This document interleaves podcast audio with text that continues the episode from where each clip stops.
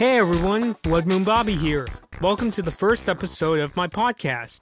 Whether you're an avid follower of gaming events like Nintendo Direct or a fan of shows like The Owl House, you've come to the right place. In this inaugural episode, I've got a special treat for you as my good friend Ross Siev joins me in a deep dive into Thursday's Nintendo Direct. So whether you're tuning in during a gaming session or just looking for engaging conversation, you're in for a treat. If you like this episode, click the subscribe button to ensure you don't miss the next one. Let's begin. So yeah, we're here to discuss about the uh, the the direct that happened about two days ago from the time of this taping, right? Yeah, it was on uh, Thursday. Once again, kind of surprised, but I heard um, some rumors that oh, there will be some game where it'll be like a um, they're bringing over some DS or Wii game, which uh, we'll get into uh, later on in the stream. But uh, yeah, so I watched the direct on Thursday. Um, if I'm being honest, not not the most mind blowing direct. Uh, a lot of it was either games they previously announced, or um, they're bringing over some games to the Switch, like essentially reimaginings of games.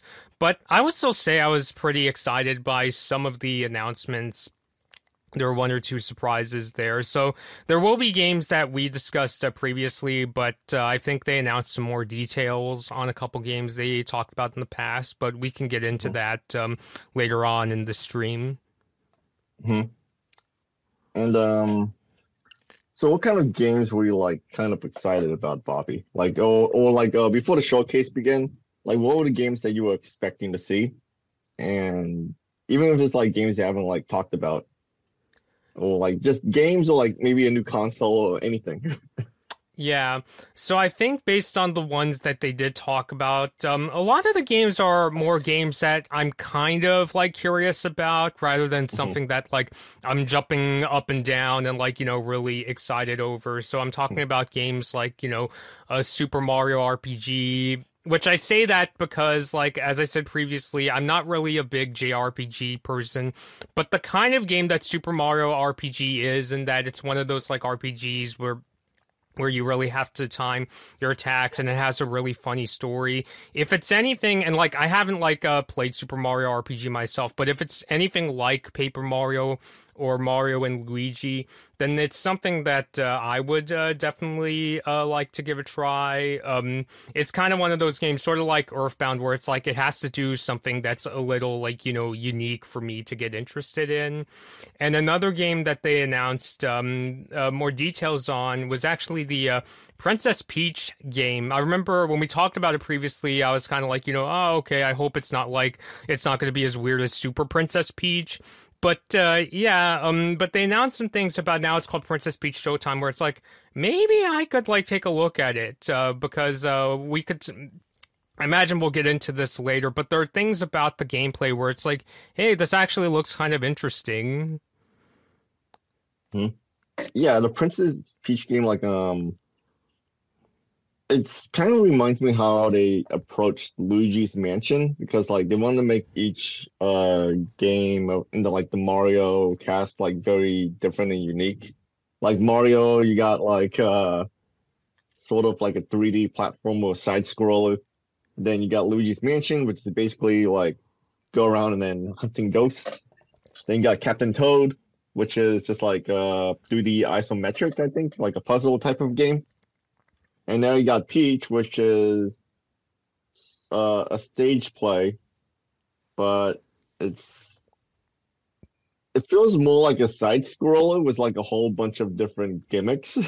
I'd say probably not the best way to describe it, but that's what it kind of looks like to me. It kind of it kind of like takes like the whole stage play also reminds me of like a I think it was Super Mario Brothers 2.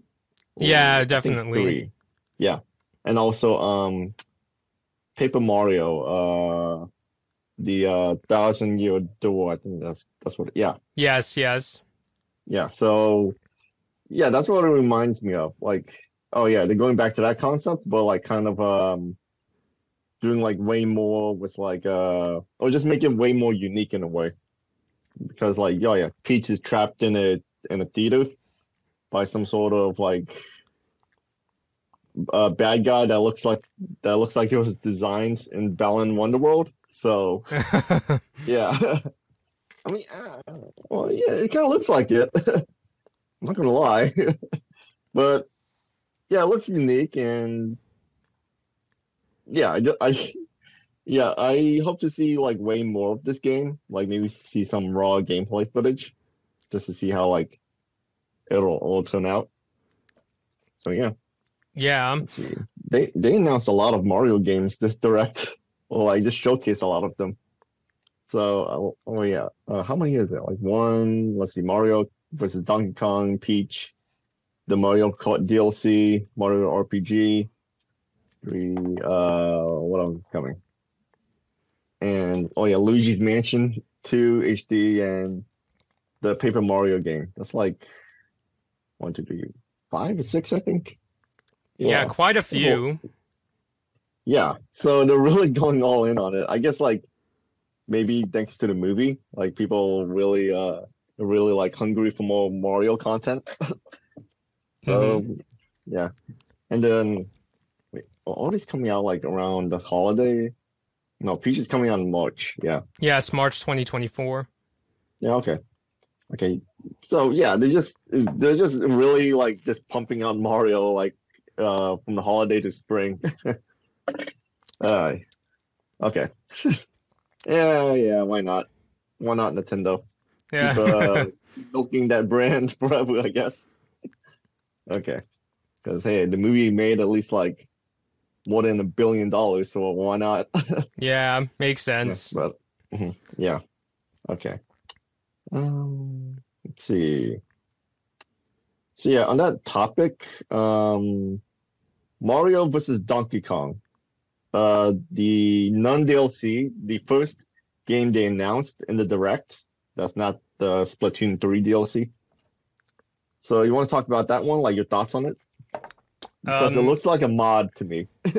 Well, I have to say, it really took me back to, I think I must have been like uh, eight years old or something when I first saw Mario vs. Donkey Kong. Mm-hmm. I remember I can't remember which of my cousins uh, brought it over, but I remember they were playing it. They had the Game Boy Advance version, and I still remember the cutscene where you know uh, Donkey Kong is flipping through the channels and sees like a funny banana commercial, and then um, he sees an ad for uh, Mario toys, but he can't get one, so I think he goes to like this factory and like steals a bunch of them.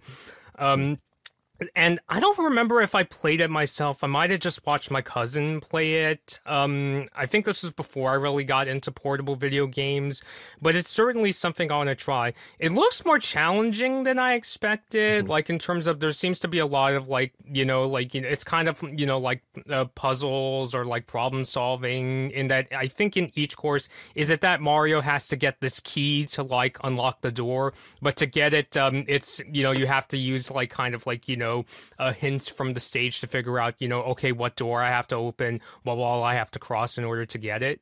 So mm-hmm. it's the kind of game like I could see like sitting down with like my sister because like especially since like she's the one in my family who's really good at like uh, problem solving games and like figuring out okay how do we like unlock each course. So this might actually be the first time I ever played uh, Mario versus Donkey Kong. It's a game that I definitely want to uh, check out, if anything, just to have the um, experience. Mm-hmm. Yeah, seems like um, so. Yeah, the series began first on the Nintendo th- the Nintendo DS, right? I think the Game Boy Advance because I remember it was on my cousin's GBA. Oh, let's see. Yeah, I'm looking up the gameplay footage right now of like because I never really played these type of games. I want us like uh I was more so into like the traditional platformer, not into like what's called like a platformer type of puzzle game in a way. Yeah, it's not exactly easy to kind of categorize because it's like a mix of the both. Yeah. So it's um it's a bit of a niche, but it's also like good to have. And uh let's see. But yeah, just looking at the um I guess this is a is this even a, like a remake or just an outright new game? It looks like a remake from what I can tell, and the fact that they're just calling it hmm. Mario versus Donkey Kong. Okay, okay. So basically, um, yeah, it looks like the assets are like from the uh not the upcoming Mario game, but like I think the uh latest one, the side scroller. Yeah, It definitely. looks like yeah, yeah, it looks like it's me. So of course it can save like a lot of time, money and time. Like you don't need they don't need to design like way more new levels Mhm. and they don't need to make like a lot of new assets. So yeah, it's relatively cheap-ish, I guess. But hey, as the the game's for a new generation, so why not? And it's also a remake, so yeah. Yeah, so it'll be like something where it's not exactly as straightforward, Mhm. just like copying pasting of the Game Boy Advance game. Like it looks like they at least put a little Yeah. more effort into it compared to when they brought Pikmin one and two to the Switch, where it just looked like Mhm. they copy and pasted from the original Yeah. game. Yeah, I expect to see like some of the same levels from the uh Game Boy Advance version while also yeah, just having new levels. Kind of like what they did for um I think Captain Toad when they ported it from the Wii U to the uh to the Switch. They just included new levels too. So yeah, looks uh looks interesting, but not for me. Yeah. Um so, yeah, I mean, I, like I said, puzzles aren't really like my kind of uh, genre, Mm-hmm. except for maybe like uh, Tetris or uh, Bust a Move Universe. But there's something about the charm Mm-hmm. of it where it's like, you know, I haven't, I didn't get a chance to play this when I was a kid because I wasn't allowed to have a Game Boy Advance as a kid. Mhm. Um, so I'm kind of thinking, well, this is the, you know, part of my childhood that, you know, I'll finally get to experience. So I'll check it out. Comes out uh, February 16th, 2024. Pre-orders have gone live. Yeah.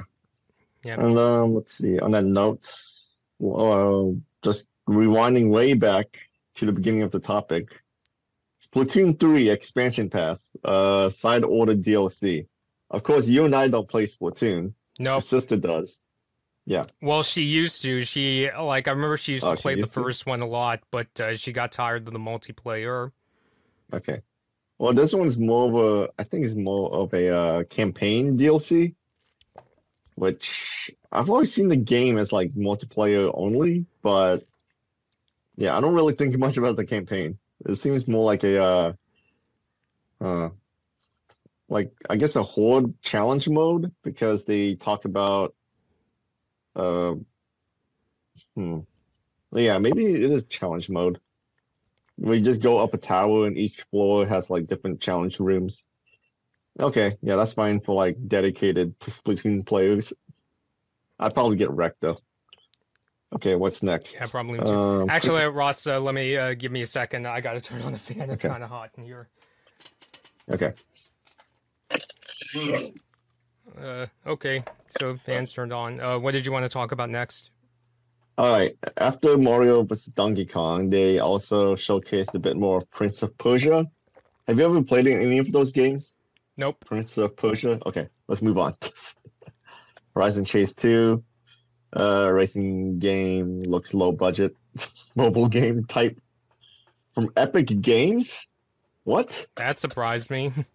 Wait, no, no, no, no. That's no. Horizon Chase 2. Um, Let's see. Publisher, Aqu- developer, Aquiris Game Studio. Uh, publisher was on well, PlayStation Vita on uh, let's see. Publisher um, Play Asia published the Vita version. Oh, this game was on Apple Arcade. Okay, that makes sense. mm, But by Epic Games, like what? Like they, I guess so. Twenty dollars. Uh, is it really by Epic?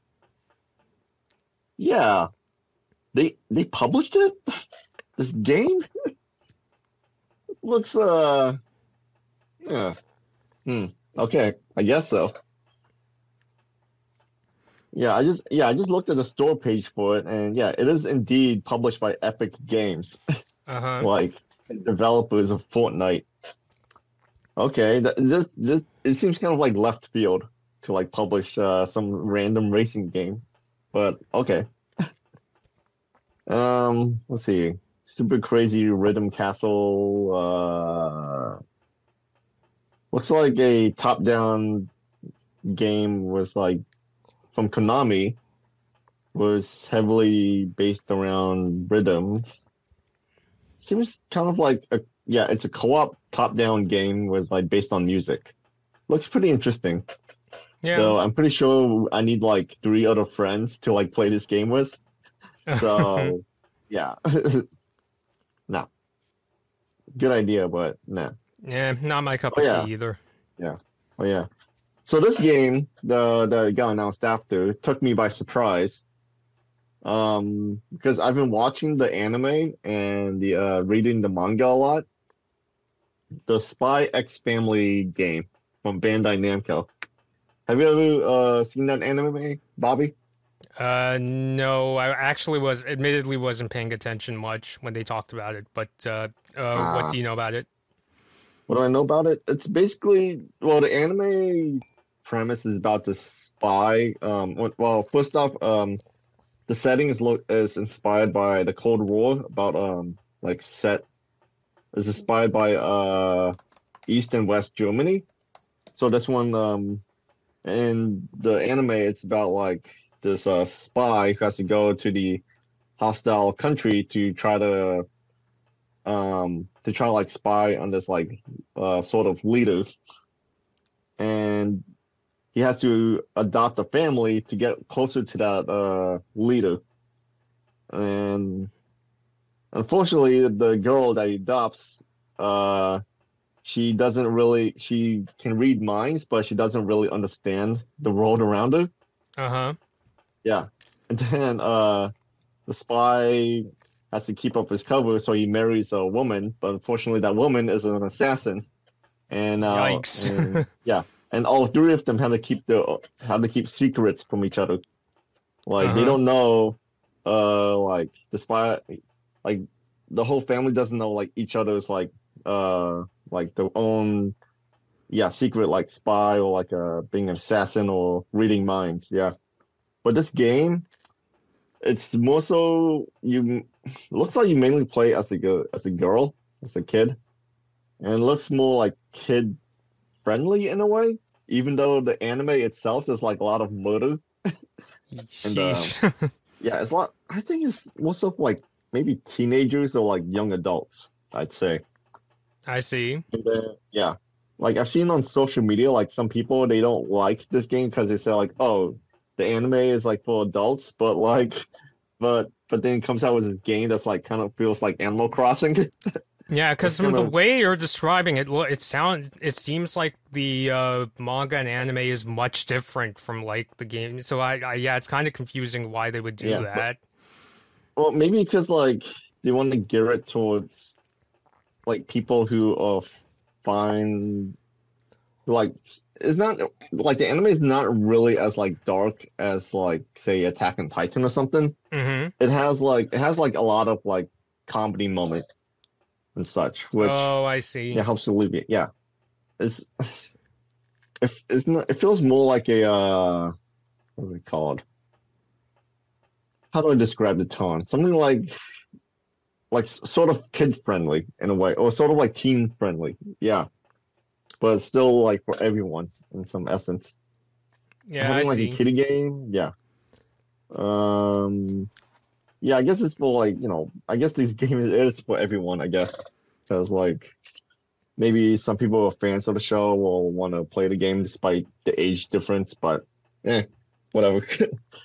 Besides, I don't really trust Bandai, Namco on their anime licensed games, except for like Dragon Ball Z, but because like every other licensed games they do is like kind of feels cheap in a way. Oh, I see. Yeah, yeah, yeah. That looks that looks interesting, and uh, once the game comes out and they show like more of it, then yeah, I'll check into it. Okay, Okay. Uh, Mario, Super Mario RPG. What can you tell me about this, Bobby? They showed more of this game. I mean, again, I kind of went over like you know what I said in the sense that I haven't played it before, but I watched uh, a YouTuber talk about like the history of the game and development and how it's the first time Mario was put in an RPG and they worked with um, Square. Um, at the time they were called SquareSoft. Um, now it's Square Enix to make this game.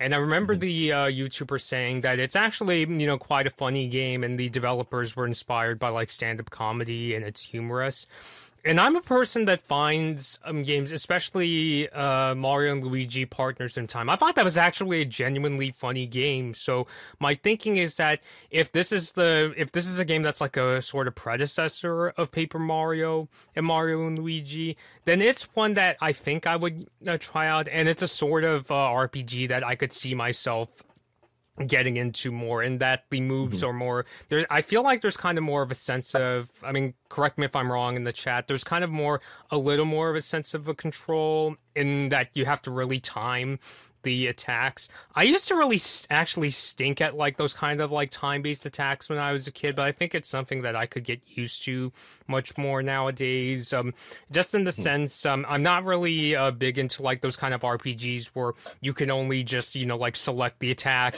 and you gotta wait for the enemy to like you know attack first, and then you your attack, and then you gotta choose again. Like that kind of strategy, I have a really hard time figuring out. But a game like this might actually be something that I would check out um, myself. Um, did you, have you played Super Mario RPG before? I have the SNES Classic. Um, I have played like maybe five minutes of it until I realized, like, wait a minute, all these like classic stuff. I'm like so used to like modern stuff, like in RPGs, that playing something classic is, uh, especially classic RPG like Mario, this doesn't feel right to me. But for this one, like with a lot of uh it being a remake and having like maybe better controls and such, yeah, it's something I would definitely like buy at some point. Not like on release day, but maybe when Nintendo puts it up for sale for like fifty dollars in about five years. that'll be the first. That'll be the only sale like ever. Yeah, but yeah. so yeah, the game looks interesting. Like I know about like how people like to hype it up because it was the first time that Mario ever got an RPG, especially from a developer that's known for like making uh that's just known for like just pumping out or just milking a lot of RPG games. Mm-hmm. So yeah, it's it's definitely interesting in a way, and I do get like why people uh, hype it up a lot. So, so I do want to form my, my own opinion on the game uh, when it comes out at some point. Wait, when does when does it come out? November seventeenth. Dang that! Dang, next month. Uh, two months. Yeah, like almost like two two months uh, from today. Wow. but yeah, I'll uh check it out um when it well not not when it comes out, but like yeah, soon at some point. Yeah, I'd probably get it closer to release date uh, myself. And I do, um, you know, I also heard that like Mario RPG, it was kind of um the first like really successful game Square had mm-hmm. in North America because I heard before Mario RPG, it's not. I mean, they had some fans, but it's not like what it is today, where like Square is a more successful company in the states. So um, I do, you know, give it credit that I think because you know, of course, at the time, a lot of Americans were familiar with Mario. I think that was like the sort of like why it was able to be like that sort of entry point and give like Square a lot of um, success. So I respect mm-hmm. it, and then you know was the game that you know helped Square become a successful company in North America. Um, but as I said, I think I would uh, pick this game up closer to release, if anything, just to like uh, try it out. Mm-hmm. Yeah. Then I should kind of look at the uh, the gameplay footage of the classic game, see how it uh, looks like in a way, or just feels like. So let me see that. I think twelve hours of like, yeah. How long? How long is this game anyway? Because it does show that you can go through some of the bosses again just for yes, a challenge. Yes. But I wonder if there's like any more to that, or like any other reward if you beat them again. Hmm. Let's see. So for the SN for the uh, Super Nintendo version, uh, main sto- according to howlongtobeat.com, the main story is 17 and a half hours. And for completionist, it takes 25 and a half hours. So it's not too bad for an RPG, especially with some games nowadays, like taking up to like 100 hours or so. Just to yeah. beat it. So it's, for me, it's a little less daunting in a way because, as you said, I feel like nowadays a lot of JRPGs, like if you really want to go through the whole story, it would take like a hundred or so hours Mm. to beat. Yeah. And plus, uh, having an RPG like this works better for the Switch because it's portable. Yes. So with and RPGs are generally like yeah, very slow and like um yeah, turn-based and all that. So you don't need a you don't need like a huge long time commitment in a way. But yeah, just like pick up, play for like five minutes and then put it down and never play it again and all that. So Right. yeah, yeah. So yeah, I think between this and um Mario versus Donkey Kong, they're really kind of bringing back some of that portable stuff, portable games, or like just make just having games that's like fits uh, well for portable. yeah, definitely. yeah. And, and on that note, um, okay, another code recollection. This is a DS game. Um, Okay, yeah, it's yeah. actually a combination of like a DS and a Wii game. Like the sequel is a Wii game. Okay.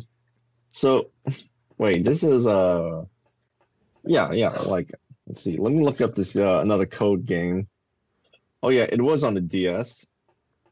Another Code Two Memories 2005 game. Huh. Yeah, so like I was saying, between yeah, Luigi's Mansion 2, Detective Pikachu Returns, uh what else you got?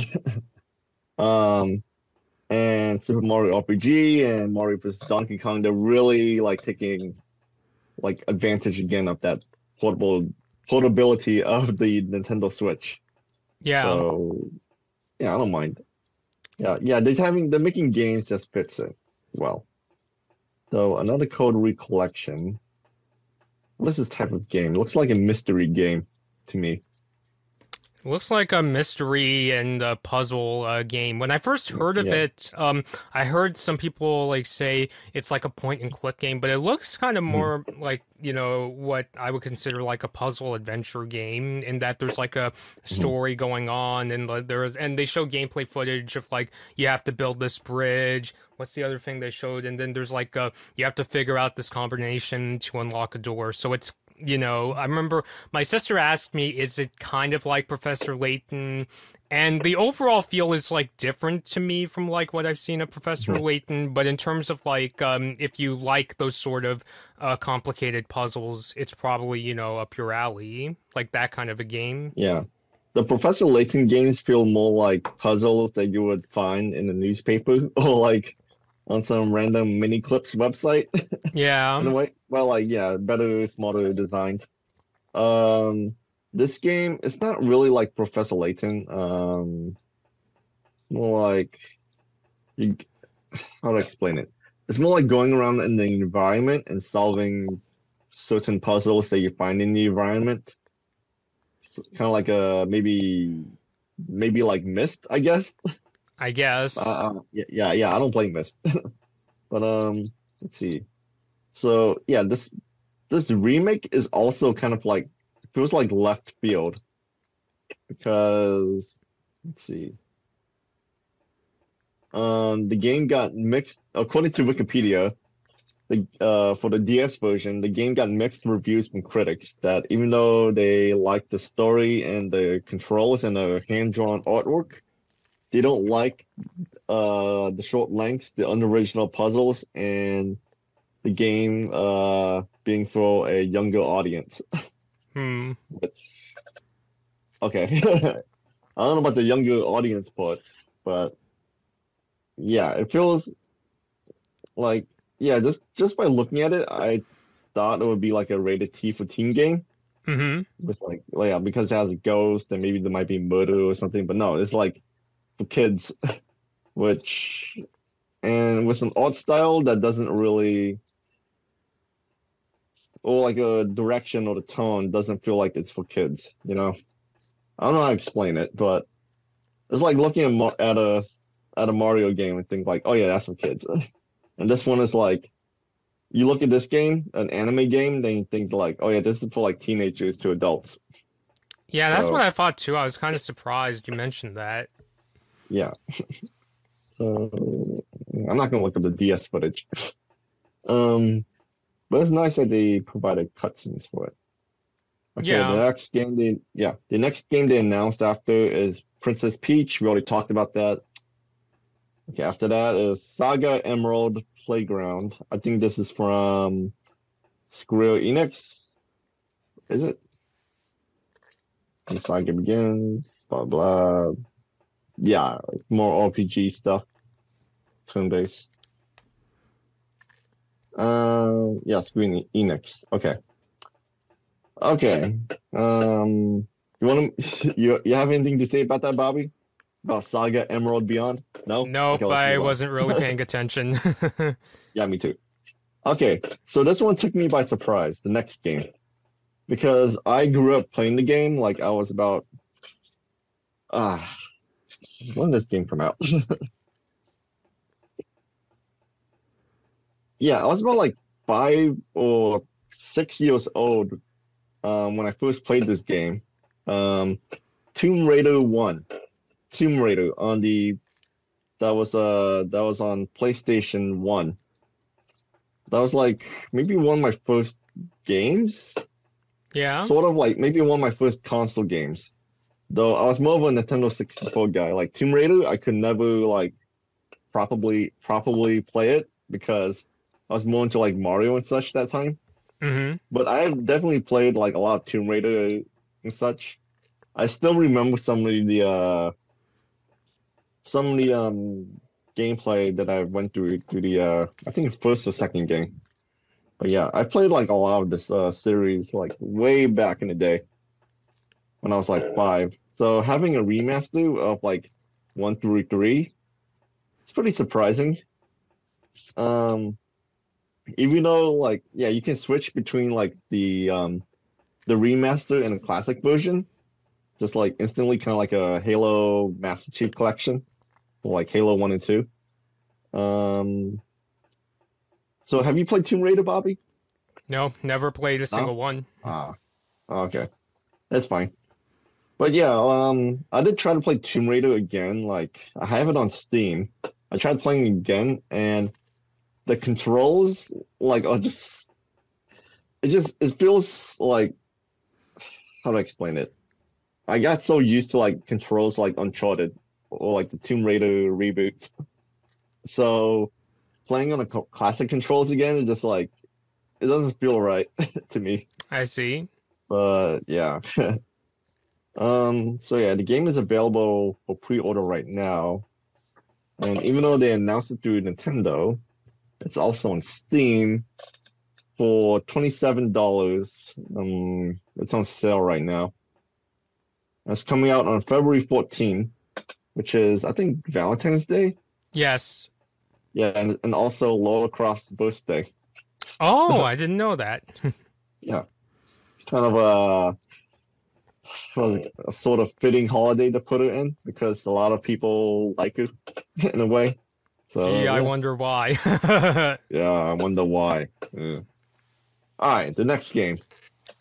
Uh, more of Detective Pikachu returns. Okay, so what do you make of this, Bobby? Detective Pikachu 2. Eh, I mean, again, not much to say when it comes to Detective Pikachu. I like the movie, but the games aren't really um uh, up my alley. Yeah. Yeah, like I said before, I feel like they made this game just to like sell the rights again to Legendary to make a to make a movie sequel. Which that I would Like- really like- like. Like, yeah, yeah, yeah. So that's what it feels like because I feel like maybe the first game either didn't sell a lot or maybe uh it wasn't as like it doesn't feel like warrant it doesn't warrant a sequel in a way. Like that's what it feels like to me. To me.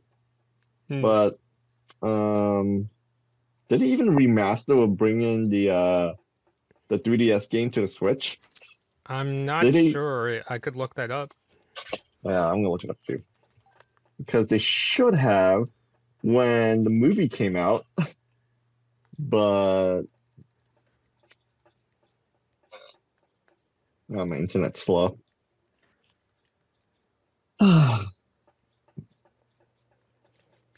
Let's see. Mm. Um, I just see Detective Pikachu Returns on the Switch eShop. Okay, so yeah, that seems like a huge missed opportunity right there. Yeah, I agree. So- Especially if th- the original Detective Pikachu didn't sell as well as Nintendo wanted it to. Yeah. Well, like I said, um, it does feel like they made the sequel for the game just to like uh just for the movie. Just like sell the rights again, sell the story rights and all that. Because the movie was kind of profitable. It would have made more money if I think did the movie release close to Avengers Endgame? I can't Uh, remember. Or, or I think Infinity War. So yeah, like the movie, I thought because it would, it's like the very first live action Pokemon movie or Yes. or an actual Pokemon movie that isn't like uh, Pokemon the first movie or Pokemon 2000. Um, like the Pokemon movie, an actual Pokemon movie in theaters. Like yeah, um, compared to like Mario, Mario made one billion. I think Detective Pikachu live action made like 400 million. I think. Yeah, much less Um, in comparison. Yeah, which is kind of a shame to be honest, because I personally think that Detective Detective Pikachu was like a way better movie than Mario. Yeah, it was um, more sorry, of a Jenny. more mysterious. Uh, whereas Mario's, even though I enjoyed the movie, when you get down to it, it's essentially you know your basic uh, bad guy versus good guy story. Yeah. And then yeah, for Detective Pikachu, there's actually like a hook, like a it feels like there's a there's a like the plot feels like there's actually a lot more stuff going on in it Yeah, uh, than with Mario. in a way, in a way, yeah. But but Mario's like easier for kids to like absorb, I guess. yeah, I agree with that. Easier to understand, yeah. So yeah, like it does like I said before, it does make me wonder like why Detective Pikachu? Like why make a movie out of that game? Because I'm pretty sure like the Pokemon company has been approached by like so many studios to make like uh movies or like live action TV shows based on the anime or Uh-huh. just based on the games. You know, yeah, based on the uh traditional games, yeah. But yeah, like um have you also heard about this uh upcoming live action Pokemon show from Japan? No, this is my first time hearing about that. Oh, yeah. It's not a traditional uh it's not like the anime story in a way. I think it's more like yeah, the uh the news article about it came out like yesterday or two days ago. Let's see. Pokemon live action and Pockets was eventually releases first poster of the series. Um so yeah, it's mainly just it's mainly like from a Japanese TV uh company. Um, what's it called? Fill your Pockets with Adventure. That's what the show is called. Okay, I guess the name doesn't yeah. translate well. They're gonna just call it Pocket Monsters or like, okay. so what is this show about? I'm trying to find it. Um, they just only showed the poster for it. So, oh yeah, here we go. Um, it's more of a slice of life drama, uh, inspired by like Pokemon. It's po- that's about like Pokemon inspired life lessons. So there's no uh, okay. so, so there's no, so it's mainly like, uh, there's no Pokemon in it. It's, it's not set in that Pokemon world. Uh, it seems more like it's based on like the video game, like, like a character, like the picture she, um, the showcasing she's holding the yellow Game Boy Color. I'm guessing that, uh, yeah, I'm guessing it's based around like taking life lessons from like the video game. Like it's set in the real world, but okay, I don't want to talk about this anymore. Yeah, I'm Right. I'm I'm, Yeah, I'm getting okay. really confused. Yeah. Yeah. You can't. it's it's just I don't know about a TV show. I I'm, I'm guessing they can't like make an actual show based on Pokemon because that would require so much CGI budget. right? Yeah. Like, you got to get the HBO money. You got to get like Game of Thrones money. Yeah, Last of Us money essentially. Yeah. Yeah. So a small uh Japanese TV studio making a Pokemon show, yeah, no. It won't happen. Yeah. Okay. All right, so what's the next game they announced? Um, Trombone Champ.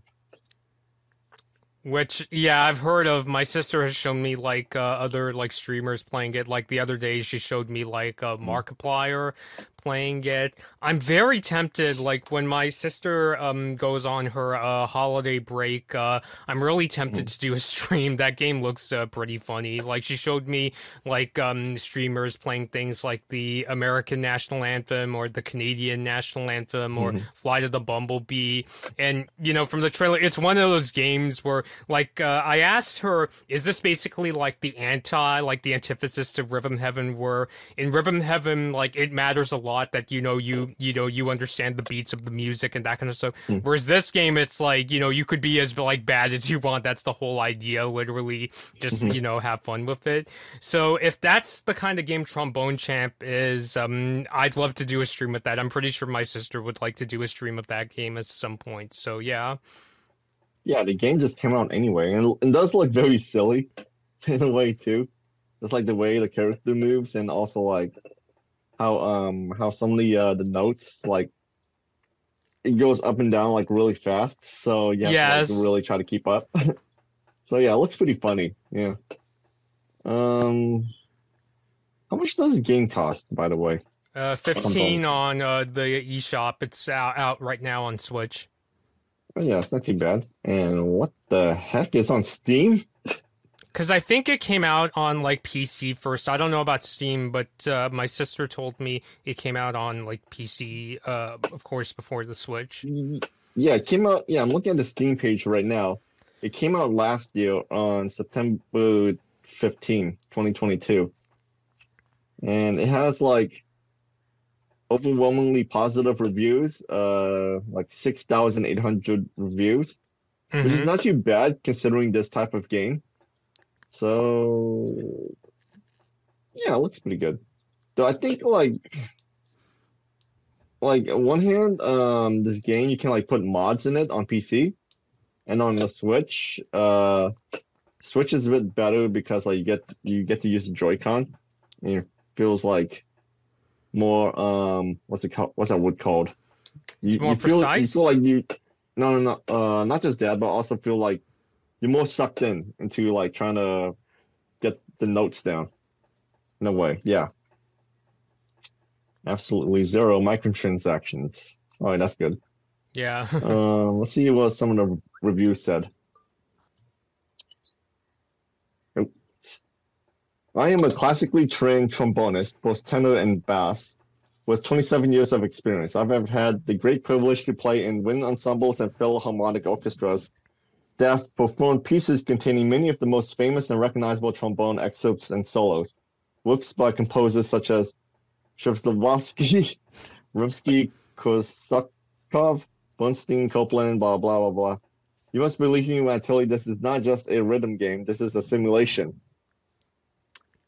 All the countless hours spent on practice lessons, sectionals, and rehearsals were made redundant with Trombone Champ. It's real, all of it. The Uh, strobe lights, the unintentional glass glissandi, the conductor's disapproving gaze, implied by default, the raucous applause, the thinly veiled antagonism of all other instruments, the baboons, especially the baboons. However, for all of Trombone Champ's incredible attention to detail and commitment to the accuracy of the trombone experience, it unfortunately lacks a way to train the user in the most important trombone skill of all, practice over thousands of rehearsals, sitting and listening to the strings, horns, woodwinds, and percussion play while you don't, counting tacit bars correctly before your next entrance. They, if they can somehow add that in, the simulation would truly be complete. That's a that's a review on Steam.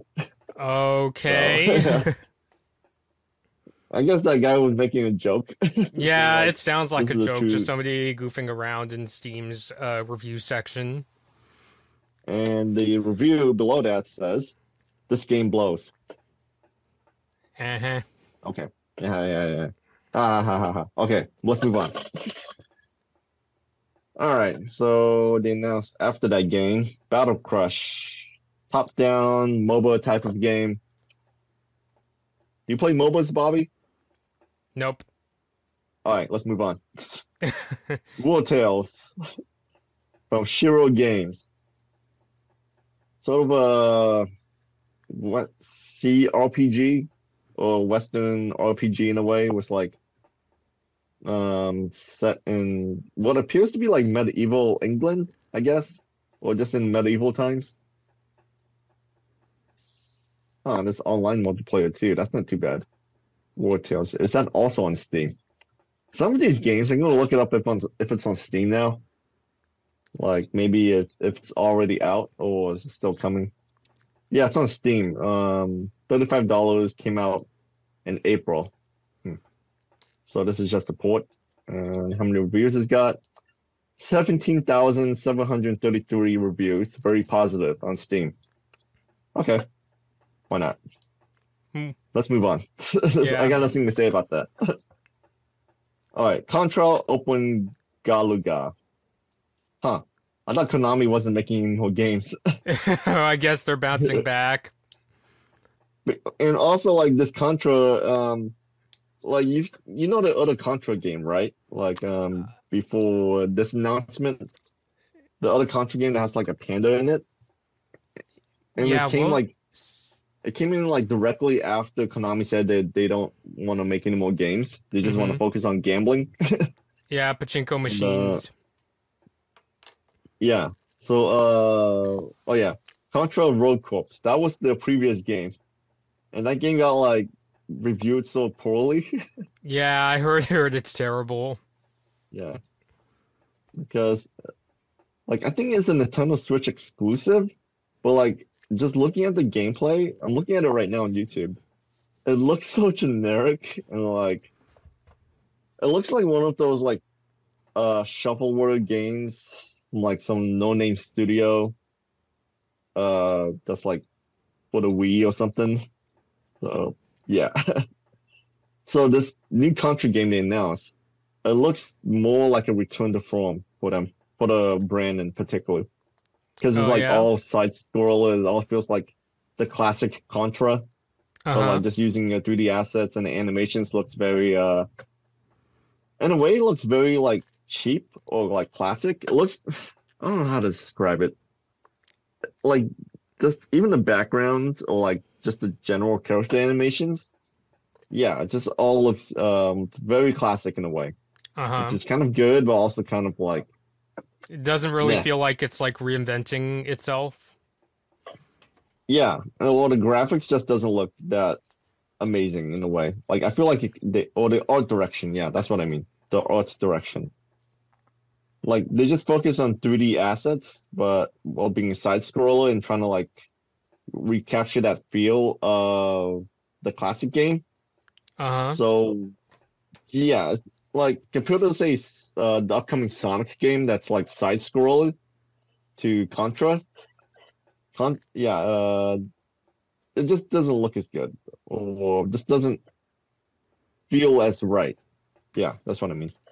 I see. Okay, yeah, let's move on. So you played the Contra before or no? Uh, a while ago, I remember I downloaded uh, Contra 3 onto my Wii back uh, when the Virtual Console was out, and I had a pretty good time with it. Although, um, as somebody who was born in like the Nintendo 64 generation, the controls were kind of hard for me to get used to. I don't know if I if I would uh, try this new Contra game. I imagine though, like fans like you know from like the NES and Super Nintendo generation might uh, check it out. I'm not sure about myself though. Like when it comes to Konami, the next Konami game I want to get is the Metal Gear Solid uh, collection that's coming to Switch. Yeah, I should get that too on PC. When is that coming out? Um, because I expected to like for them to at least like talk more about it in the uh in the direct, but I guess they didn't. Oh yeah, this game comes out on October 24th. Uh, Contra? Uh, no, no, no, the Master Collection. oh, Or okay. Metal Gear Solid. Yeah. Um. Yeah. Okay. Okay. So the next game after Contra was a game, another RPG. This time from Atlus. Uh, looks more kind of reminds me of like Square Enix's uh, what's it called? Triangle Strategy, I think. I don't know. Um, Yeah, I think would you that's use like name. uh yeah you use like 2d artwork and then use uh yeah just focus on that and then how do i describe it? Yeah just the way the art direction is for this game which okay. Yeah i don't play rpgs that much. Um let's move on. Luigi's mansion 2 hd okay. Um so wait, was the second game called Dark Moon? Yeah, like, I have call it for 3DS. It was called Okay, Dark so Moon. In some so- uh, so parts of the world, it was called Luigi's Mansion 2, but in North America, they called it Luigi's Mansion Dark Moon. That was a mistake in hindsight for them. um, yeah, I don't. I didn't play the second. Wait. Oh yeah, I did. Yeah, yeah, I did play the second game. Um, yeah, I have my on my 3DS, though I haven't really finished it. Uh, yeah, they call it HD because it looks more like a remaster. Yeah, than an actual like remake or something. Yeah, they pro yeah they probably just ported like you know took the 3DS game and like uh Mhm. enhanced the visuals for Switch. yeah, like compared to the third game, which looks obviously way better. Yeah, this one is more like a remaster, which it's fine. It's like giving games another chance uh, for like people who haven't played it. Yeah. Um, I mean, uh, if anything, I really wish they would have actually ported both uh, the first and second game. Like that's really my big criticism of it because I remember playing um the second game on 3DS, didn't finish it, but I think I had a good time. But I really wish they would port the first game to um Switch, especially because like I heard the first Luigi's Mansion for a video game isn't super super long, so it's the kind of game where like Pikmin, I would kind of like to have that experience where like my sister and I uh, could beat it. We didn't even get to uh, play one of the bosses I've heard in Luigi's Mansion 2 is this scary baby named Chauncey, and I remember hearing about Chauncey when I was in high school, and I was I didn't you know get that like opportunity to get my GameCube out like to try to beat Chauncey. So I would Mhm. feel more happy about this announcement if they pulled a Pikmin where they bring both games to Switch, not just bring the second one. So I'm not sure what's up with that, especially because they did port the first game to 3DS. So I, I don't know. I mean, I guess uh, uh, unless they uh, port the first game to Switch, I'll just have to go get my um, uh, GameCube to uh, beat Chauncey. Mhm. yeah, like yeah, they did port the game yeah the 3DS, but like if the second game is on 3DS and they ported it to the Switch, then why not just also port the three the yeah the first game? yeah, yeah, but Uh, I I mean, guess Nintendo just does not like money. Yeah. Granted, they did say that the uh, the uh, port of the second game is coming in summer 2024. So who knows? Maybe by then they. I mean, I I I'd like to imagine that they could announce that. Oh, we'll bring both uh, the original Luigi's Mansion games. But as somebody who doesn't work for Nintendo, I don't know for sure. It's just something that I hope for. So uh, yeah, I think the second game like it wasn't as because I see on I see online like some people just don't like it compared to the third game or, or the first game. Oh yeah.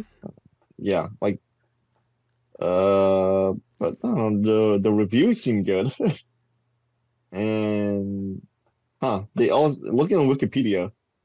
The they also ported the second game to arcade cabinets. Oh wow. Capcom helped out. Yeah, Capcom helped out in it. Capcom and, Se- and Sega. So and they call it Luigi's Mansion Arcade. I should look that up.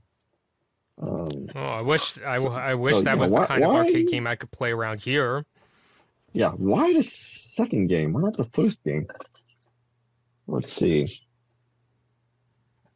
So it's more like a sort of first person type of game, which yeah, obviously for arcade.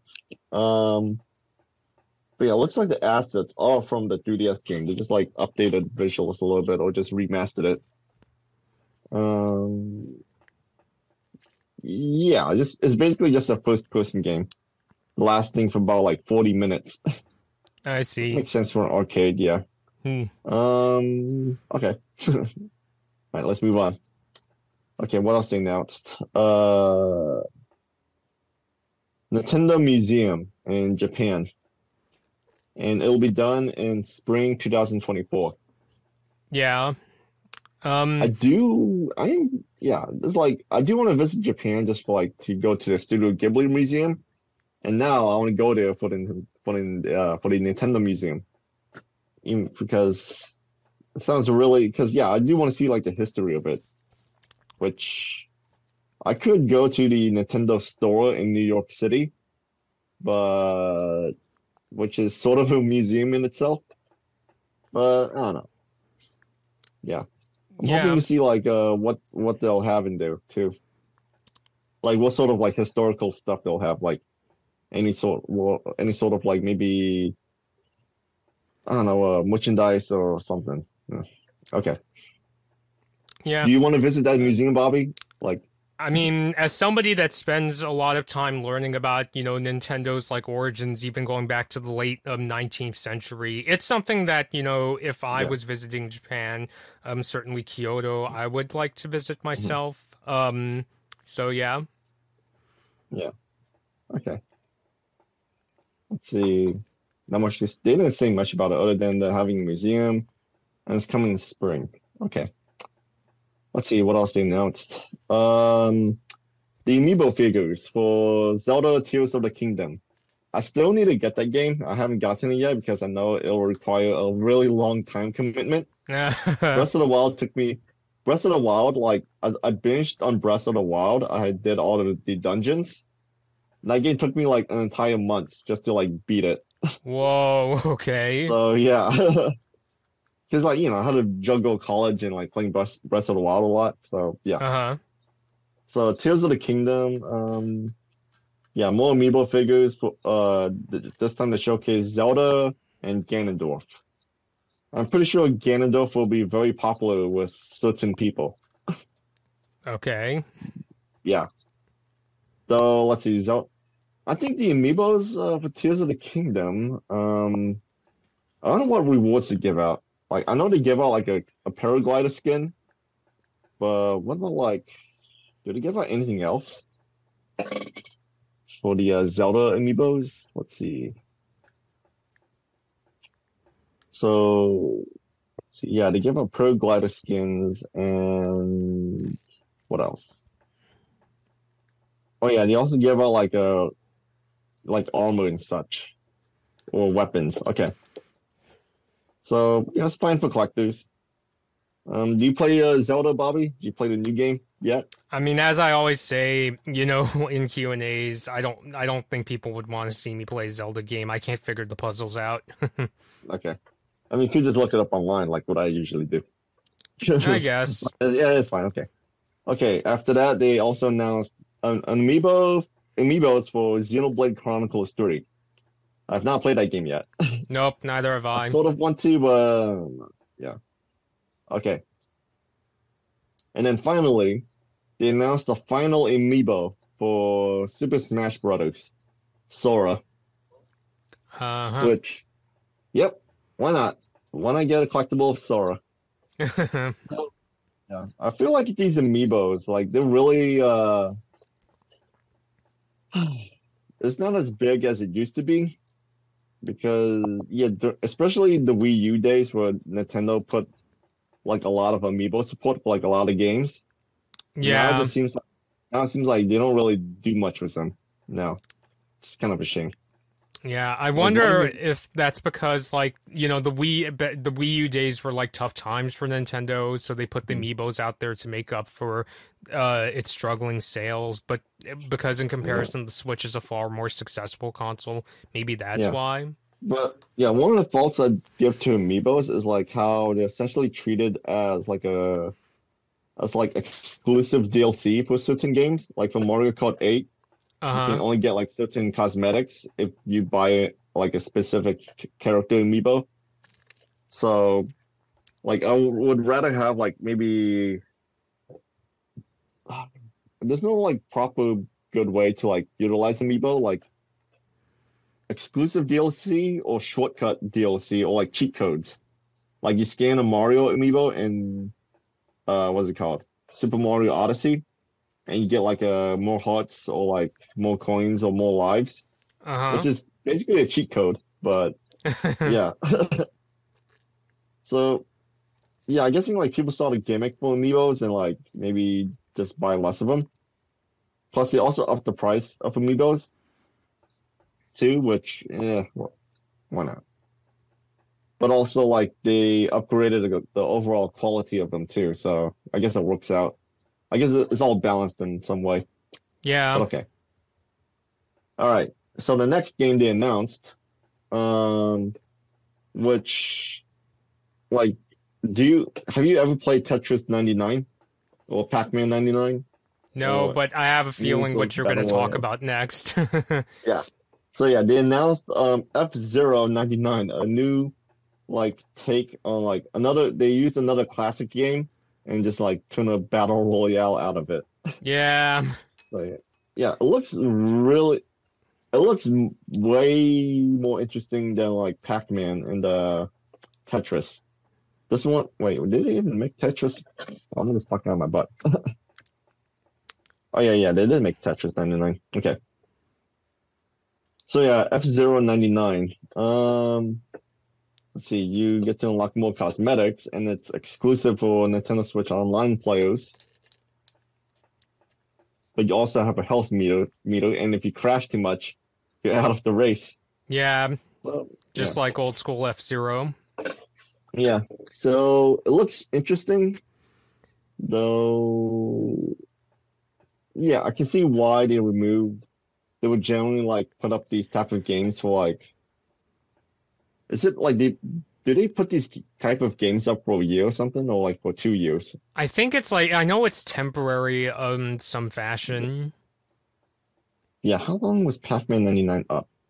So Pac-Man 99 came up in April 7, 2021, hmm and then it's now scheduled to shut down on October 8th, uh, like later this year. So about like um, maybe like three weeks from now. Yeah. I see. So yeah, and yeah, so yeah, basically sort of two years or so. And um, how long was Tetris 9, 99 up? All right, Tetris 99 was up for came out in 2019. And let's see, when did it shut down? Wait, is it still up?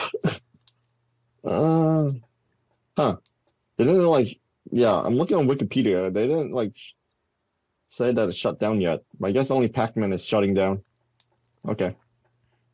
I guess they want to make way for uh, F-Zero. Yeah, probably. Yeah.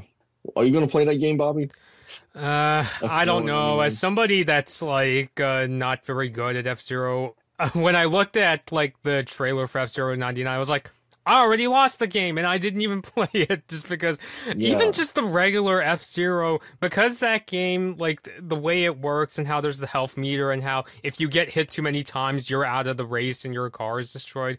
I don't know. Mm-hmm. I know there's a way around that in F Zero ninety nine where you get this power up and you'll literally like cruise through everybody else and you won't get hit. So I mm-hmm. guess that's the key to winning horses in F Zero ninety nine.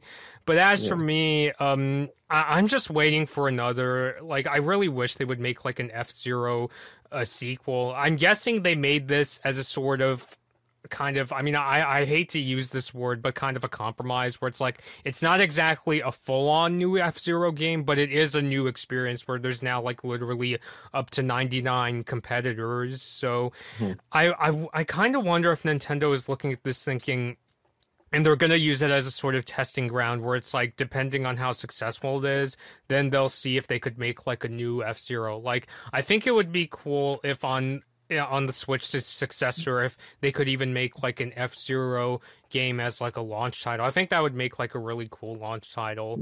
Um it's just as for me when it comes to f-zero i'm much better at f-zero x the nintendo 64 game but i would like to see them team up with like a company like you know, say one of the Need for Speed developers, which I know that sounds very, that doesn't sound like Nintendo to do that, but maybe like a Monster Games, the company that made Excite Truck, if they could team up with one of those and make a new F Zero, I think that would be really mm-hmm. cool. Yeah. No, I don't know if the Nintendo wants to make an actual new racing game, like based on F Zero, because I feel like they want to have the system be diverse in a way, or like have diverse sort of game modes. So, and you know, Mario Kart 8 for Nintendo Switch is like, I think it's one of the top selling games on the Switch. So, yeah, it is. yeah. I think it is the number one top selling, or is it like been taken over by Zelda? Uh, I'm not sure. I just know that I know even to this day it's still one of the top selling uh, Switch games. Oh, here we go. Best video games on Nintendo Switch. Yeah. Mario Kart 8 Deluxe. Uh, copies sold 55.46 million as of June 30th, 2023, I according see. to Wikipedia. So, yeah, I'm guessing they also account uh, for the bundles too, because they, they bundle that with like a lot of Nintendo Switch consoles anyway. yeah. Okay. So, yeah, that's why we're not getting an actual new F Zero game. Okay. Yeah, which is too bad. Yeah, sucks, but oh well. I guess Mario has like way more appeal than like some Captain Falcon, I guess. Yeah, I mean Mario is at a point where like even like my parents know who Mario is, Mhm. but I don't think they've ever heard of Captain Falcon. So it's like when you get to that point where it's like even like your parents know who the character is, that in itself is like a whole other sort of measure to me. I mean, to be honest, certain people have heard of Captain Falcon, including Barack Obama, who who picked Captain Falcon in Super Smash Brothers when a guy when some guy uh did a Make a Wish program. Oh wow. Like, yeah, I'm, I'm not even, I'm not even joking. The guy, like, he was dying and he did make a wish, and then he wished to play Smash Brothers with Obama. Uh-huh. Obama chose Captain Falcon. Mm, all right. So yeah, I'm not joking. You can look it up. yeah. Yeah, let's see. Obama, Captain Falcon. yeah, former President Barack Obama is a Captain Falcon main in Smash Brothers. I mean, I'm not laughing because I don't believe you. It's just like, oh my god, that actually happened. and the guy, no, yeah, he played. Uh, the guy who played Smash Brothers on on Nintendo 64 was Obama, and Obama signed the N64 cartridge. Which, okay. I mean, Okay. Obama didn't make the game, but okay. Why not? All right, let's move on. Um, okay, this one I sort of want to talk about, like just in particular, not not the specific game, but like what, like just the idea of it. So, um, Bandle Tale a League of Legends story. Um, sort of a this looks like a uh, Stardew Valley inspired type of game. Um, Stardew Valley or Harvest Moon or Animal Crossing, whatever. But you ever played League of Legends, Bobby, or do you uh do you value your your mental health that much? Well, the last League of Legends thing or remotely League of Legends thing I've done was watch Arcane on Netflix. Like, Okay, good. yeah, my friend had me watch um, the entire show. Okay, good. That means uh, you should never ever play League of Legends because if you value your mental health that much, yeah, don't. but yeah, this game looks. Uh, I'm not. I'm not big into Stardew Valley that much. I've been playing like Disney Dreamlight Valley a lot. Um, but let's see, Bandle and uh, let's see. Oh yeah, the the game after that they also announced or talked about a bit more, Song of Nunu, which is. So yeah, they have like back to back like uh two wildly different games. Song of Nunu is like a platformer in a way, and Bandle Tale is more of a Stardew Valley type of game, but both under the League of Legends brand. Which, yeah, I don't mind. Actually, I kind of encourage it because, like, you don't want you're like, like, yeah, like League of Legends. Like, I don't play that game. I w- only watch like Arcane, but I've, I kind of appreciate like what Riot Games is doing with the brand like just taking these uh these characters that people like and just making like a whole bunch of like and just partnering up with like these different studios these different like maybe lower budgeted studios and just using the characters and making like a wildly different game out of it um so like like say I don't know a big game like let's say Overwatch or um what's that game? Maybe Fortnite, I guess. Um like or Dota 2 where they uh they don't really want to make like a, devi- a diverse game, they just do like the same thing. But eventually like League of Legends MOBA it's not really dying out, but it's not as big as it used to be. So it's better to like take the, the brand and then just like do other stuff with it.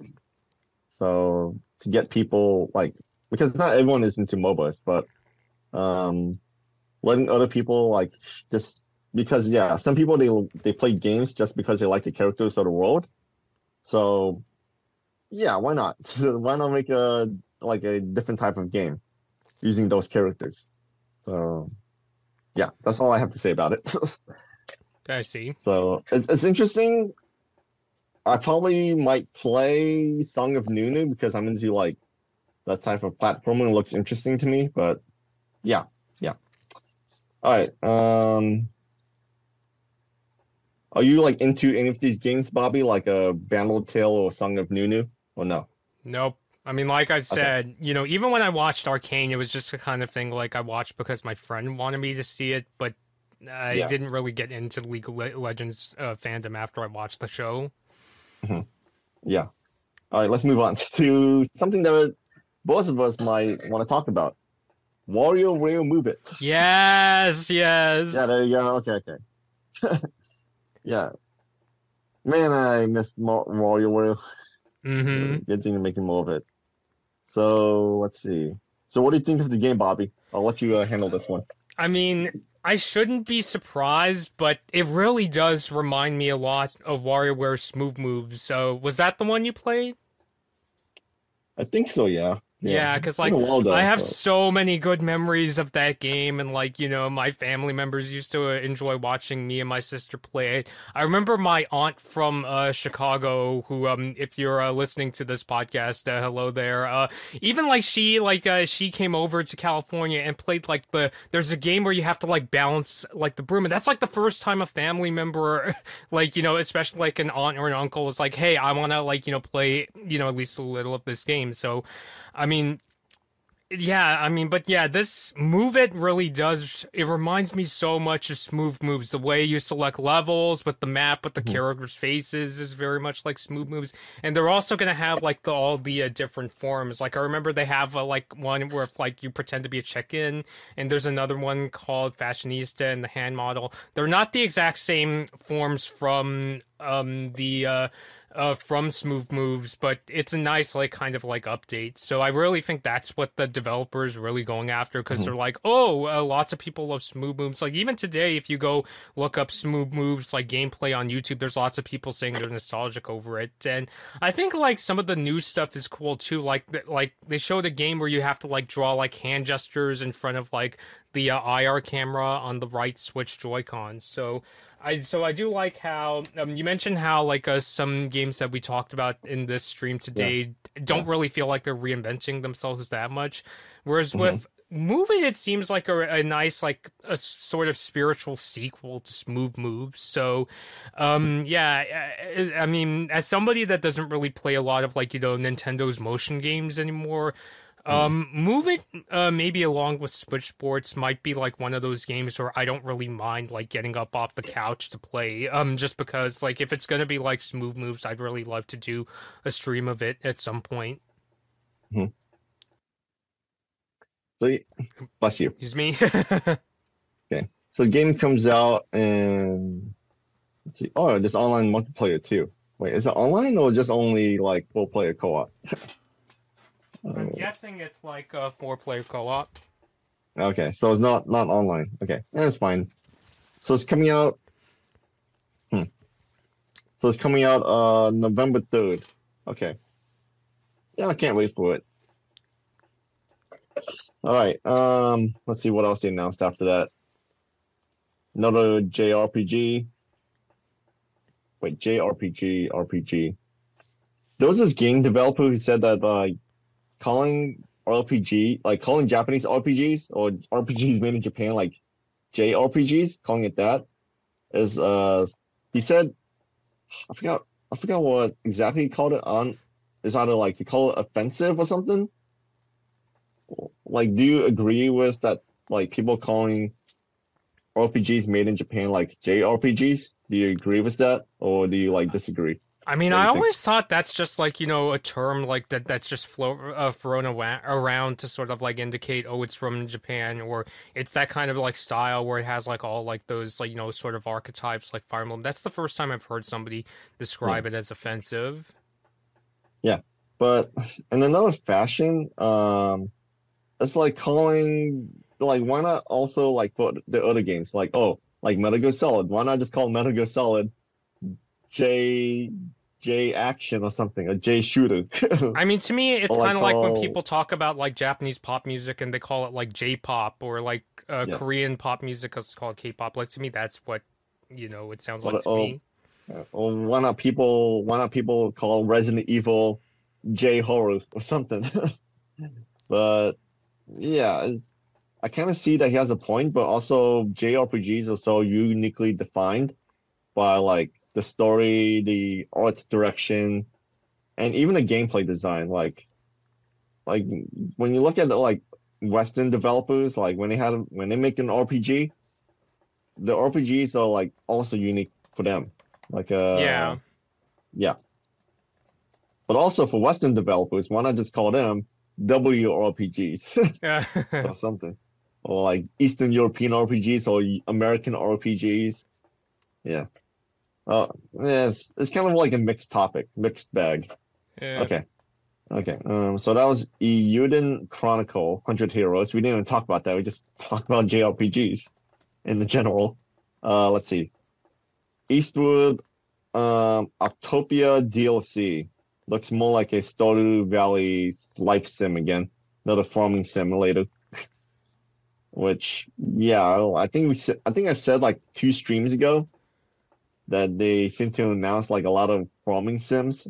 So, yeah, I guess so. Easy. Um, I guess it's like a better sell on a Switch. Uh, do you play any like farming sims or life sims, Bobby? Um, does Animal Crossing count as a life sim? No, let's move on. No. Okay. All right, Wargroove 2 from looks like a sort of isometric uh, tactics game, which okay. I'm not interested. Okay. So this game I want to talk about, the game that just got uh, that announced afterwards, um, Dave the Diver. I bought it on Steam. I've been playing it on my Steam Deck, and that game is um is surprisingly pretty addicting in a way. Oh, yeah? and also like very unique. Yeah. So you play it as this overweight guy. Well, I don't. Yeah, overweight guy who just who has to go diving in like this uh this like pond or like lake that always changes uh like its landscape every day. And you have to like dive and hunt for fish and also solve like the mer the mer people's issues and then at night you have to um manage a sushi restaurant using the fish that you caught. Yeah. Yeah, it's like it's it's like a game that has like a lot of random things going on. Like like it's not just like you dive for fish and go through the campaign, but also you do farming, you do a rhythm game. Uh, what else? I think you also do like a, a racing game too, and just like also boss fights. So yeah, there's a bunch of like random stuff going on in this game. It's pretty good. It's like yeah, surprisingly good and surprisingly uh unique. And considering it's from Nexon, and Nexon is usually like uh you know the South Korean company that's like known for like aggr for it's known for like having aggressive microtransactions in a lot of the games. So having Dave the Diver be like just wildly different and unique and like not having any, any sort of like microtransactions. Yeah, it's like uh sort of a left field type of game. Yeah. Which is nice. Yeah. So on Steam it has like a 52,236 overwhelmingly positive reviews. And when it came out, it was like a lot of people loved it. It was on early access for like a year or two, too. I see. So yeah. And according to the reviews on Dave Diver, it's just a bunch of jokes uh regarding a certain submarine incident in the real world. oh so- shoot. yeah, okay. I guess so. Okay. A better value than OceanGate tickets. Uh, okay. Oh, I see what you mean. Oh god. I'm enjoying this with my Logitech controller. Ugh, whatever. Let's move on. All right, so um, Mario Kart Deluxe, uh, the final uh, DLC pack, which I bought the expansion pack, but I have not played any of the new racing tracks yet. Oh, 'Cause I've been like, having a lot of fun with it. yeah. Um, wow, it has. Yeah, like I was surprised the. I was surprised the game never had Diddy Kong until now. Yeah, especially So- because Diddy Kong used to have his own racing game. I remember seeing uh, my uncle playing Diddy Kong Racing on my cousin's Nintendo 64. Yeah, yeah, I have that game too. Um, yeah, and di- they they showcased like Diddy Kong is from Mario Kart Double Dash. Like he was introducing that, I see. even though he had his own game. Like, yeah, that's what the trailer showed. but uh, okay, I guess so. I guess it's the uh, I guess this is the um Diddy Kong racing game that like if you can't get if you can't get the rights or can't get the uh the remaster remake for Diddy Kong Racing, I guess just put them in Mario Kart 8. Wait, was Diddy Kong Racing made by Rare? Yeah. Oh, Yeah. okay. but, Maybe that's but why. Nintendo owns the rights, and I think Microsoft and I think Microsoft they're fine with like Nintendo. Like they even like um allow like you know Xbox you know like a GoldenEye 007 is on uh is on Xbox, and then the game is also on Nintendo Switch Online. Uh huh. So yeah. So I'm I see. guessing if they, if Nintendo really wants Diddy Kong Racing, like a remaster or a remake, I think uh, Microsoft would be fine with that. Yeah, I know they they seem to get along pretty well. Yeah. So um, let's see. Oh yeah, they they also announced Funky Kong, and like I saw a I saw a Twitter post from IGN. I'm not calling it X. I'm calling it Twitter. So I call it uh, a Twitter post. Um, that shows that has them like um, they took the Mario Kart 8 box art, and you and they put like uh introducing Funky Kong. Uh huh. like uh like the Mario like uh like the Donkey Kong Tropical Freeze uh re-release for Switch. Um so yeah. um let's see when does it come out? Wait, wait, it came out today? It came out like two days ago? Uh, it, it's coming out uh, this holiday, Wave Six. Oh, okay. yeah, so okay. you know, probably by the time Christmas rolls around, I'll be like playing, uh, racing my sister in that game or the DLC. Yeah. Huh, they also announced Peachette too. I just remembered that. Though And- Peachette, not Bowsette.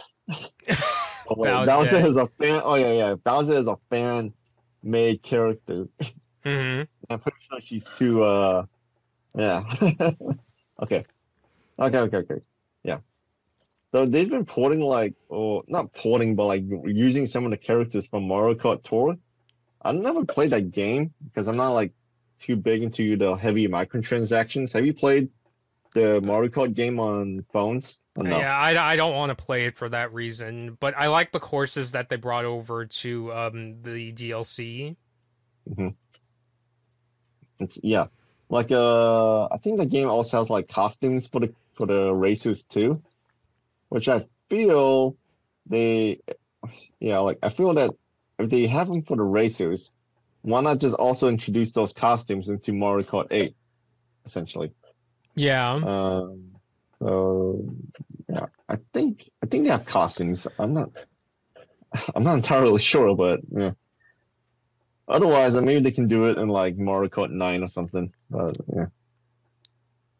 Okay, um, let's move on. Among Us. You play Among Us? I used to. I don't. I'm not big into Among Us. I know it took off during the pandemic, but I remember playing like a miss like those type of multiplayer whodunit games like in Garry's Mod. Yeah. and I hated it. I I really don't. I really did not like it. Like I am like I do not trust the people who play it because some of them are like kind of yeah, dumb. I see. Well, yeah, because like sometimes like um when I'm like not the well I'm not like the murder the murderer. The people treat me like yeah I'm the murderer, and then after that they're like oh wait a minute yeah you're not. like after they killed me, so uh, whatever. I see. Um, so yeah, for Among Us, it's basically a new map, uh, set on a mushroom island, which, okay, Yeah, that's. I'm just kind of like, okay. yeah. Speaking of Among Us, have you heard about the uh the Unity engine controversy? Nope, I haven't kept up with that. Oh, well, the Unity engine, uh, well, a company for Unity, uh, like a lot of games use it, like including Among Us and like, uh, Pokemon Go and such.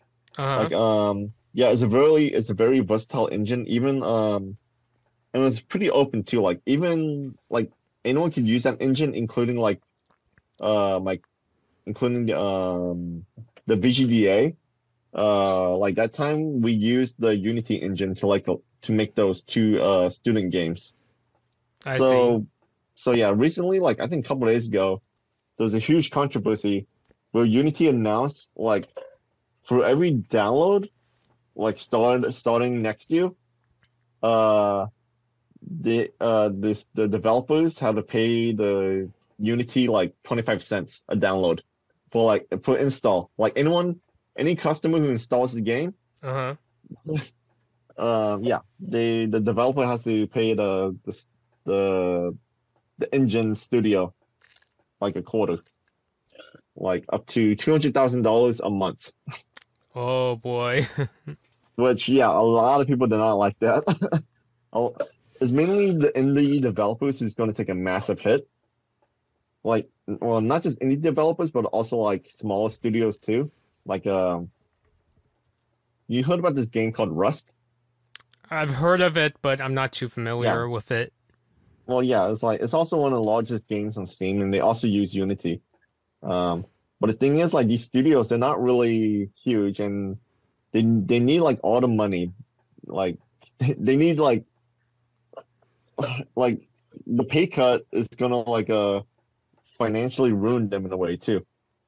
So like like a Nintendo, Sony, and Microsoft, they can afford the hit, but not like Uh-huh. these smaller developers. That's why it's a huge blowback. It's a huge uh controversy, including uh, Among Us studio Innersloth, who talked about on their Twitter, saying like um they they plan they might have to move the game to like Unreal Engine I just see. to uh get away from Unity. So yeah, let's see. oh, Yeah, let's see the Twitter page. Let's see what I have to say about it, if I recall. Here we go. We use Unity to make our games. This would not this would harm not only us but fellow game studios of all budgets and sizes. If this goes through, we delay content and features our players actually want to pull out game elsewhere, as all, as others are also considering. But many developers won't have the time or means to do the same. Stop it, WTF. So yeah, um, so yeah, it really sucks for the developers. So I hope um Unity like just cancels it. so yeah. Yeah, I see what you mean. Yeah. Yeah. So okay, that was enough off topic stuff. uh, let's see what else they announced after that. Oh, Pokemon uh expansion pack is out. Super Mario Wonder coming out on October twentieth. I was expecting them to like talk more about Super Mario Brothers Wonder in this direct, but I was surprised that they didn't. Or maybe they're saving that for like a future like save maybe they already talked about it enough too. yeah, because they did the uh separate direct for Super Mario Brothers Wonder. Yeah, okay. I'm surprised they didn't like bring in um the new Mario voice actor, like introduce them. Yeah, because Oh. like yeah, so I've been following what's been happening with how Charles Martinet is retiring and he's going to become a Mario ambassador. I thought Nintendo they were going to do sort of like what they did when Reggie Fils-Aimé retired, where he's like, "Oh yeah, here's my replacement, Doug Bowser." But what they did instead was basically, I mean, uh, Shigeru Miyamoto and Martinet they put out this video. It's just essentially looking back on good times and saying, essentially, what I got out of it is them saying, "Oh, we still like to work together. Don't worry, it's not that. It's not like a Hideo Kojima and David Hayter situation where the two don't like each other. Like it's there's they they still have a good working relationship and so forth." Yeah, I think for Kojima, Kojima was mainly like Kojima was more so focused focused on the creative side, like and you know, Kojima really loves uh movies. Yes, So yes. given any chance he wants to work with like an actual Hollywood actor. Uh-huh. So yeah. and I guess and, and if I recall, he did intended to like he wanted like the Metal Gear Solid 3 Snake to have a different voice actor. But I think at that time that he uh he didn't I think Konami or the team convinced him to like to stick with the same actor from uh, Metal Gear Solid 1 and 2.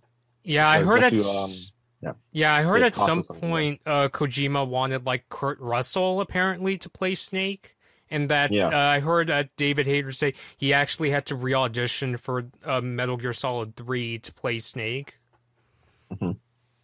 Yeah, which is like I kind of see Kojima's reasoning, but also is like if you if you get a Hollywood actor, you're gonna have to like work around a schedule all the time. Yeah, and, and- then and, like all these like I remember like say Call of Duty, Call of Duty would usually get Hollywood actors for the characters, but then eventually like in later games, they just they just get like actual voice actors. I see. they just get like regular voice actors, not no more Hollywood actors because yeah. Yeah, uh, for Kojima. Um, And the way Yeah, David Hayter plays Snake, like to me, it's so iconic. Like he's one of those uh actors where it's hard for me to imagine anybody else like taking the reins. Yeah. So yeah, especially if Hayter's up for still doing it, you know, it, it just kind of baffles me as to why Kojima, especially because like you know he's become like Hayter has just his voice has just become so iconic and like people like Yeah. even like joke around with him that I'm almost just kind of thinking from like a brand like management perspective. It's like why would you like say no to David Hayter? Mhm. yeah, like, yeah, basically, yeah, the performance is very much tied to the character, and if you're just gonna like change up the voice like dramatically, then why, like, okay, um, nah, I'm, and yeah, I'm, it's gonna be like kind of jarring to like hear the new voice. Like, and it happened before with like other games, like um, Hitman. Uh, eight the you know the Hitman series, right?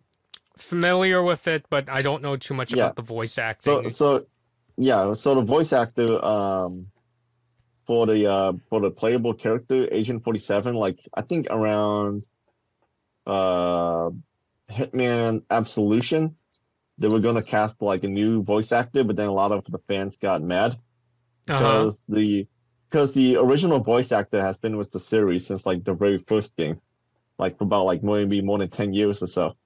So Yeah. having like a new actor trying to like either replicate or just do a new voice, is just gonna sound really off. Plus, like, oh yeah, why even do that when, like, it only makes sense to change the voice actors if if the voice actors like the voice is getting changed too, like Yeah, or if they like, want to because, you know, retire. older or they have like health issues or yeah, all that. Mhm. Like I don't mind. That that makes perfect sense. but if you're just changing the voice actor just for a business reason, then or just like a real creative reason like uh, like Kojima, then like nah, don't. yeah, um, I agree. Yeah. So yeah, for Charles Martinet, I don't know. I mean, how old is he anyway? it's nothing on his uh performance, but yeah. Let's see. Oh, he's 67. Uh, well, I don't know. maybe I he could. Maybe uh, Nintendo's like looking further ahead and just like, wow. So his last game was Mario and Rabbids: Sparks of Hope. like that was his final performance. Like it's not like what I mean I mean why not just do it for Super Mario Wonder or something? I mean, I don't know. I mean, they didn't really go into specifics. I'm just thinking if this is a like a personal decision on Martinet's part, then I respect it. Yeah. Yeah. What if they what if Nintendo did like AI voice? like they just paid Charles Martinet like life like uh they pay him and his family family like a uh, lifetime rights to it. Kind of like uh what Disney did to like James Earl Jones to pay for his voice to use uh for Darth Vader. Like yeah. Like, Um, like, yeah, uh, that's what he did for the Obi Wan TV show. Like, the Darth Vader voice in there was just an AI voice. but Yeah. the James Earl the way is right. So why not just do the same thing for Charles Martinet? That or Nintendo is like the very. uh I mean, yeah, I don't think Nintendo is ever going to do that. I think they're more like, yeah, always on the creative side. So Yeah. AI using AI seems kind of cheating in a way. It's the kind of thing where for me, it's like I would have to hear it first. Yeah, Like I was surprised that people actually pointed out the voices are different. I did not realize that like when I first saw the trailer. And then much like I think a week later, like they announced that news, and I was like, "Oh wait, that's new voice in the game." Yeah, that's how I thought too. I didn't think that was a new voice until people got uh, suspicious, and then Nintendo uh, flat out said, you know, no, Martinet is not involved in Super Mario Brothers Wonder. yeah, which uh, is pretty surprising. Hmm. Okay, um, let's move on to the uh the final game they announced for the direct. Yes. The uh the saving the best for last type of deal. Mm-hmm. Uh, would you consider this a remaster or a remake? Uh, that's kind of hard to say. Um, it's it's sort of a mix between the two because they're not like changing the way it's played, but it's the graphics are certainly updated. Like it's more of an update compared to what they did with the Pikmin games. And you're talking about Paper Mario: The Thousand Year Door. Yeah, yeah, yeah, yeah. I'm talking about Paper Mario. Um, well, let's see what Wikipedia has to say about the game. Uh, let's see if they consider it a remake or a remaster. Uh, I mean, because like I've actually had a really hard time like uh considering things like uh Mario versus Donkey Kong or Super Mario Mm. RPG, like you know remakes, remasters. I think for Mario versus Donkey Kong, Nintendo used the word reignite. So it, I don't know. It's kind of hard to say because they're not like you know they didn't really change up the way the game is played, but the graphics are uh, definitely a, an evolution. It's not like the Metal Gear HD collection where it looks like they just kind of like you know increase like the re- resolution. Like it looks like they went in and like updated a lot of the graphics. yeah, a lot of graphics. Uh, they have like reflections on the floor for this. Yeah, we're like Wikipedia, they call it a remake for Paper Mario, and uh, I'm just gonna call it Paper Mario 2. Yeah, that's what it was Um, called originally. Like back when it was coming out at E E3 2004, they just called it Paper Mario 2. Mhm, Yeah. So yeah, basically, yeah, it, yeah, it does. Just graphically alone, it definitely looks like a remake. Like just in about everything, while still keeping the art direction like very, very similar. So I'm pretty sure like people who's been um, you know, that feeling like, oh yeah, you think about a nostalgic game, and you think about it differently than like when you actually look at it for real. Like between like how you see a classic game in your mind compared to like how you see it on YouTube. you know, you know what I mean? Uh, yeah. So, yeah. So for this game, it's like I know it's a remake, but like looking at it, it gives me like nostalgic vibes in a way. Yeah, it's still very recognizable. Game, it really yeah. yeah it and then I look at the game again on like game for GameCube, like a gameplay uh, footage, mm-hmm. and I realized like, wait a minute, this game looks way too uh too old or something. yeah, it's that you know, like very fascinating thing where it's like the graphics are definitely updated, but it's still like very recognizable. Like watching the opening cutscenes or like when Mario goes to Rogueport, it's like I feel like I'm eight years old again. It really does. Like it's not that kind of thing. Because I used to be a very, very like sensitive to to like when or if like a hmm. book gets adapted to a movie where it's like, wait, that's not in the original. But for me, this is hmm. like again, I feel like I'm like, you know, eight years old again, even though yeah. it, you know, it clearly looks updated. Yeah, um, there was a comparison video of it too, um, from from the GameXplain channel. Yeah. So yeah, the differences are like very night and day. Mm-hmm. They uh, you can look it up yourself too. Um, like even the water is like the water, the water in the remake is very like more was more visually designed than say the classic game. Or like the the remake looks very closer to being like looks like everything's made out of paper. Yeah. Than the classic. Yeah. I see. So, what's the previous Paper Mario game that came before it? Uh, Paper Mario. Did the Color Switch something? have its own Paper Mario game? I can't remember. Color Splash? Was that a Wii U or a? Uh yeah, it was a Wii U game. Oh yeah, the game was followed by oh yeah, Origami King. that was a Switch game. Oh yeah. Then Intelligent Systems. Okay. Um. Let's see.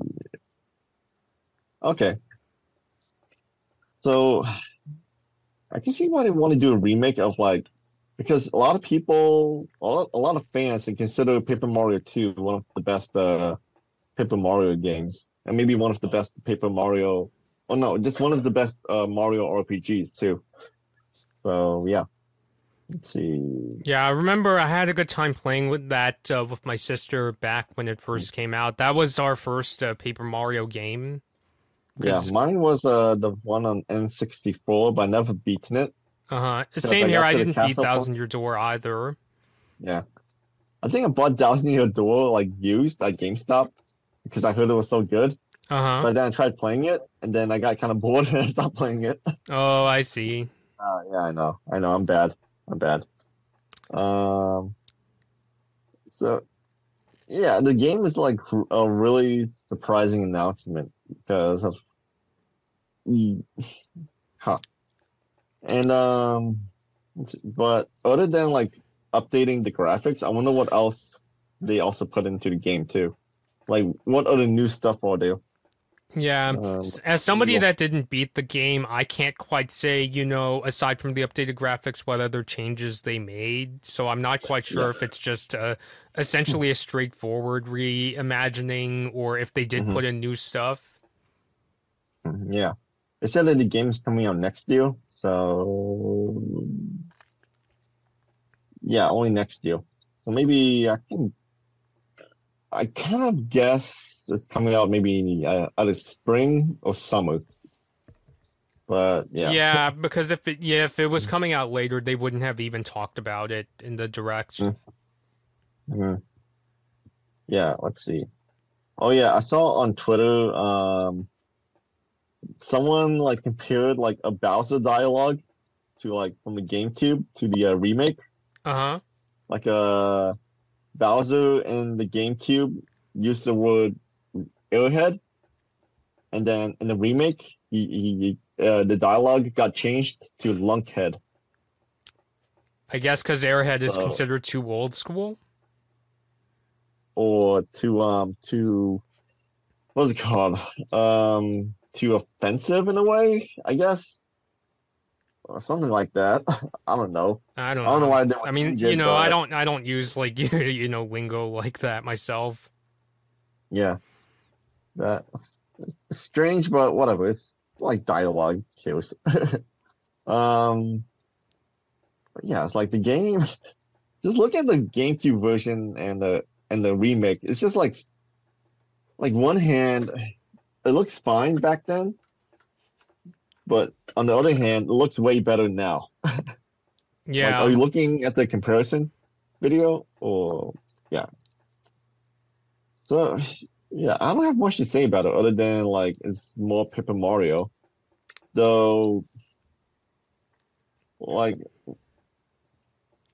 like it's a good thing they remake this game, but it's also like why not make another new Paper Mario game? Like uh not something that's a remake. Yeah, because I think that's why I feel like there are some people who, you know, didn't really like this direct much just because, you know, a lot of the announcements are like, you know, reimaginings, or if there are like kind of new announcements, Mhm. again, kind of goes into like reimaginings. So, but on the other hand, it's like it would give my sister and I the chance to beat the Thousand Year Door because we didn't get uh, super. I mean, I think we're like halfway, but there are certainly characters we didn't meet. And that end scene, I don't know if it's in the original game where like Peach is talking to that HAL 9000S computer. Like, I didn't come across that in as far as I've gotten to in the Thousand Year Door. Yeah. Though I feel I think like I said before about remakes, um they're doing remakes of some games because it's I think it's easier to design just from a gameplay standpoint. Yeah, Graphically, graphically of course you gotta like really keep in mind about like about um the original while also trying to retain that same art direction. But for like just the gameplay design, like oh yeah, the character placements, items, uh maybe the stats and all that. Like yeah, it just it saves so much time in a way, I guess. Unless Yeah. you're doing like way more stuff to it or like making it easier or like having a difficulty mode for like kids or something, yeah. Um hmm. so yeah, that's like two Mario RPGs coming out. Like one's coming out this year and then there's another one's coming out like next year. yeah. Like are they really gonna push out like a new Mario RPG every year or something or what? yeah, that's a lot. Like, yeah. And for me, it would also kind of give, I think it will also give newcomers like the opportunity to like, you know, play it. Like, so of course, Super Mario RPG, you know, I wasn't even around for like when the Super mm. Nintendo first came out. But um, I technically did have an opportunity to play it, you know, during the Wii days when it was on the Wii Shop channel. But you know, that was back when I was in like elementary school. So you know, I you know I would have to go and ask my parents, can I buy a Wii Points card to like you know play this game? So didn't really have the opportunity. But since I did play, you know, parts of like Paper Mario and Mario and Luigi games in the past, so for me, it would kind of give me a chance to finish Paper Mario and like give me a chance to introduce myself to Super Mario RPG. So I guess that's like, you know, to sort of, you know, uh, think about it from like a perspective where I would be interested in buying these games. That's where I'm coming from myself. Yeah, yeah. So, yeah, which is why, like, sometimes people give a hard time to ports and remakes, but also, on the other hand, it gives like, um, it gives like more people a chance to like try out these games, try like, including the games that people like to, um, that the fans like to put on a pedestal, like to always talk pos- positively about. Yeah. Like, yeah, I don't mind it. Because yeah, yeah, yeah, yeah. It gives, and as long as the remakes don't like deviate too much, then from like the original material, then yeah, it's fine. Yeah. Uh, so yeah, Thousand Year Door. I I doubt they're gonna do like color splash or sticker thing, so whatever. Huh. Though, uh, so why not? Uh, I know the studio shut down, but why not do like Mario and Luigi? Those uh RPG type of games too. Yeah, I mean, I And can imagine Nintendo they'll give it to another developer. I know Alpha Dream has, you know, uh, closed down. I did a video on that uh, years ago, Yeah. but I could see them like giving it to another uh, developer. I mean, it won't, you Mhm. know, though. I mean, there'll be changes, but just the fact that they made it. Like, do you think they might even give Intelligent Systems a Mario and Luigi game someday? One hand, I hope so. Other hand, I'm fine because it's not. I want intelligent systems to just focus on their own like stuff, like uh, yeah, Paper Mario or WarioWare or um, Fire Emblem and such. Yeah, Yeah, uh, it's fine. It's not like a huge like. I still want more Mario and Luigi games, but if we but I'm more fine if we just get like a port or a remake. Just something for like new developers to like look at a system and see how it works and or what works, what didn't work. But otherwise, eh, maybe, yeah. But maybe maybe another studio for that. Like maybe someone that Nintendo can trust. Yeah. yeah. Okay. Yeah. All right. I need water and I'm like done talking. So uh, so so um so out of this direct Bobby, uh which game surprised you the most? Uh which one have you changed your mind on? Like the game that you thought like, oh, I'm not interested in, in it before, but now I'm interested. Or maybe vice versa. well, or the game. what game yeah, yeah. Or what game are you planning to like maybe buy in the immediate future? Yeah. Yeah. So, um, I think the one that surprised me the most by far would definitely be another code uh, recollection. I mean, I don't intend to play it myself because I don't think I would be good at a sort of game like that.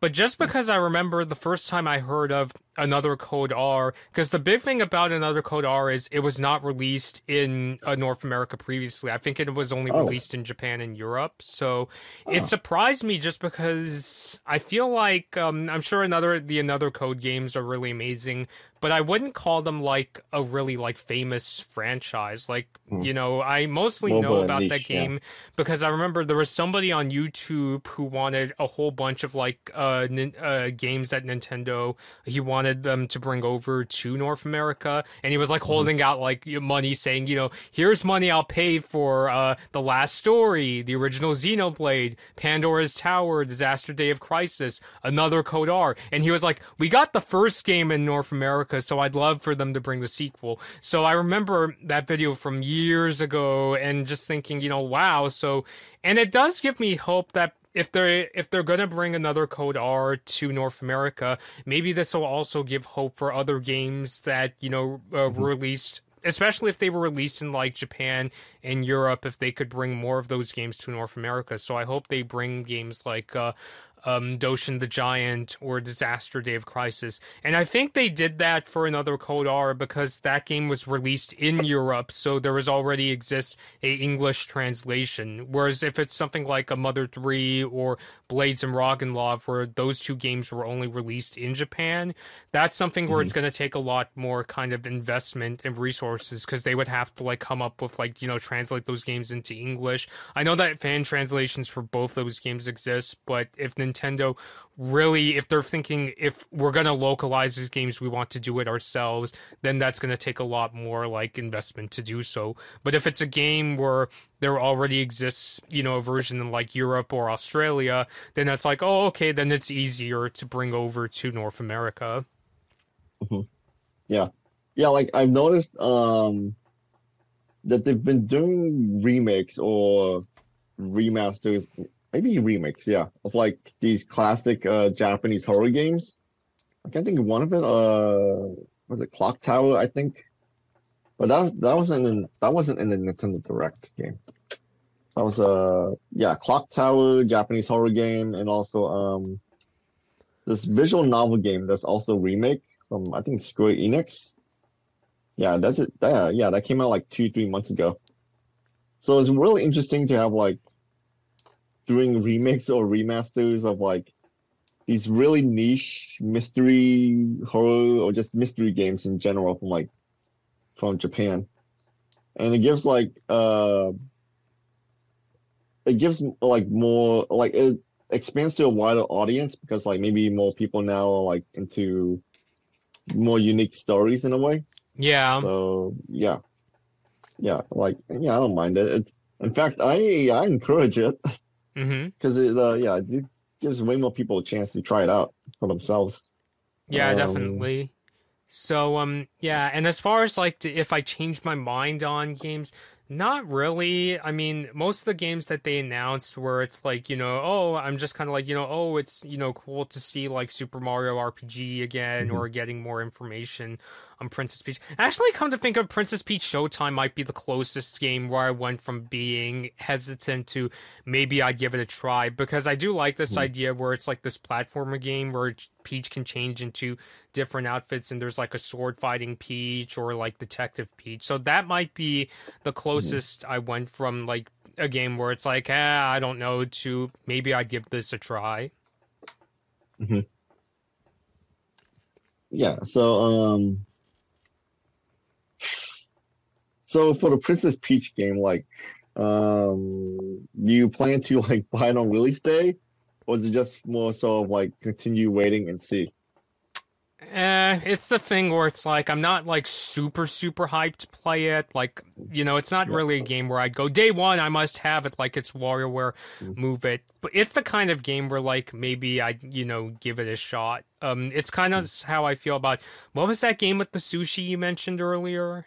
Dave the Diver. Dave the Diver, yeah, because I when I saw the gameplay of that, I was thinking, eh, I don't know. I mean, it's not a, not a day one, but if given the opportunity, I would uh, try it out.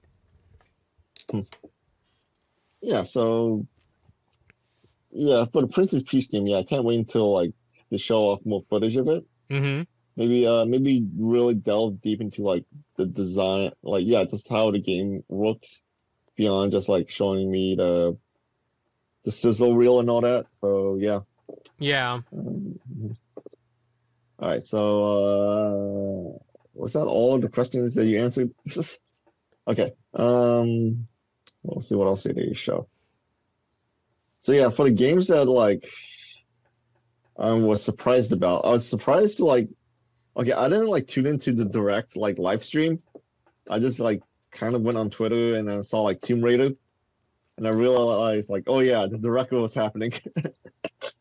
So I just decided to tune in. Um, but yeah, Tomb Raider for me was like the the big announcement for me, or just like the surprise.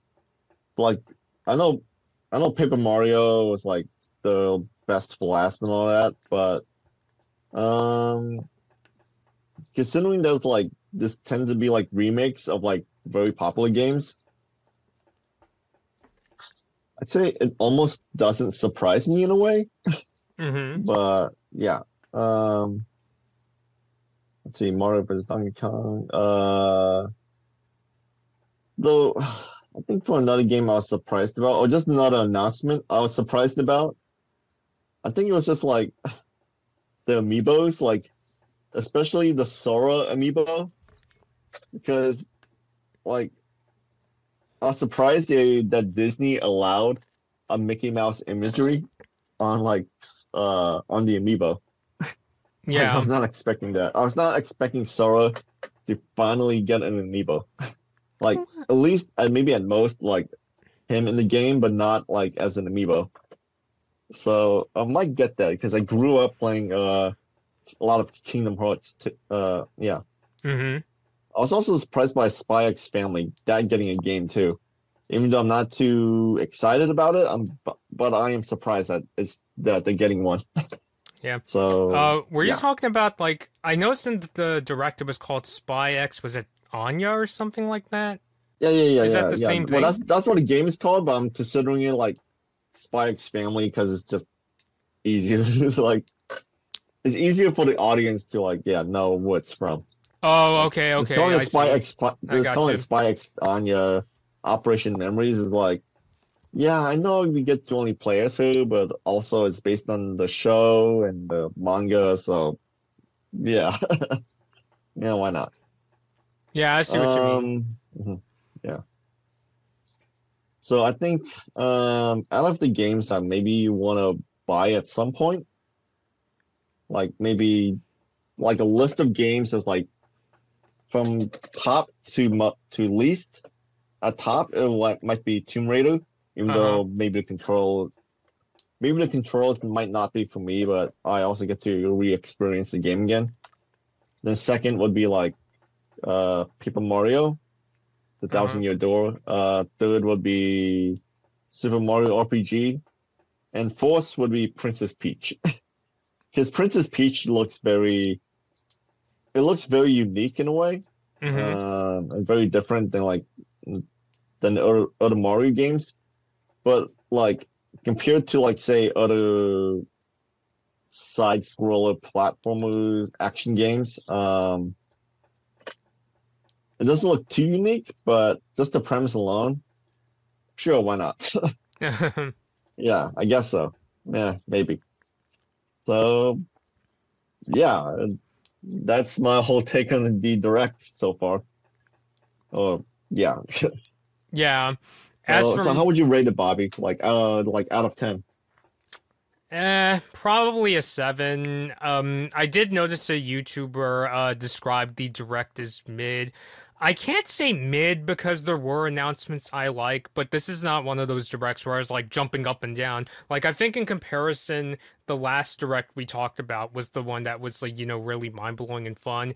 This is just Yeah. kind of like you know, eh, like heard a couple By, updates by the numbers, in a way. and one or two surprises, but it's not really one that I'm like, you know, when it was over, I was like super super happy. I just kind of nodded in like approval. So it's like Yeah. it's a it's okay, it's decent.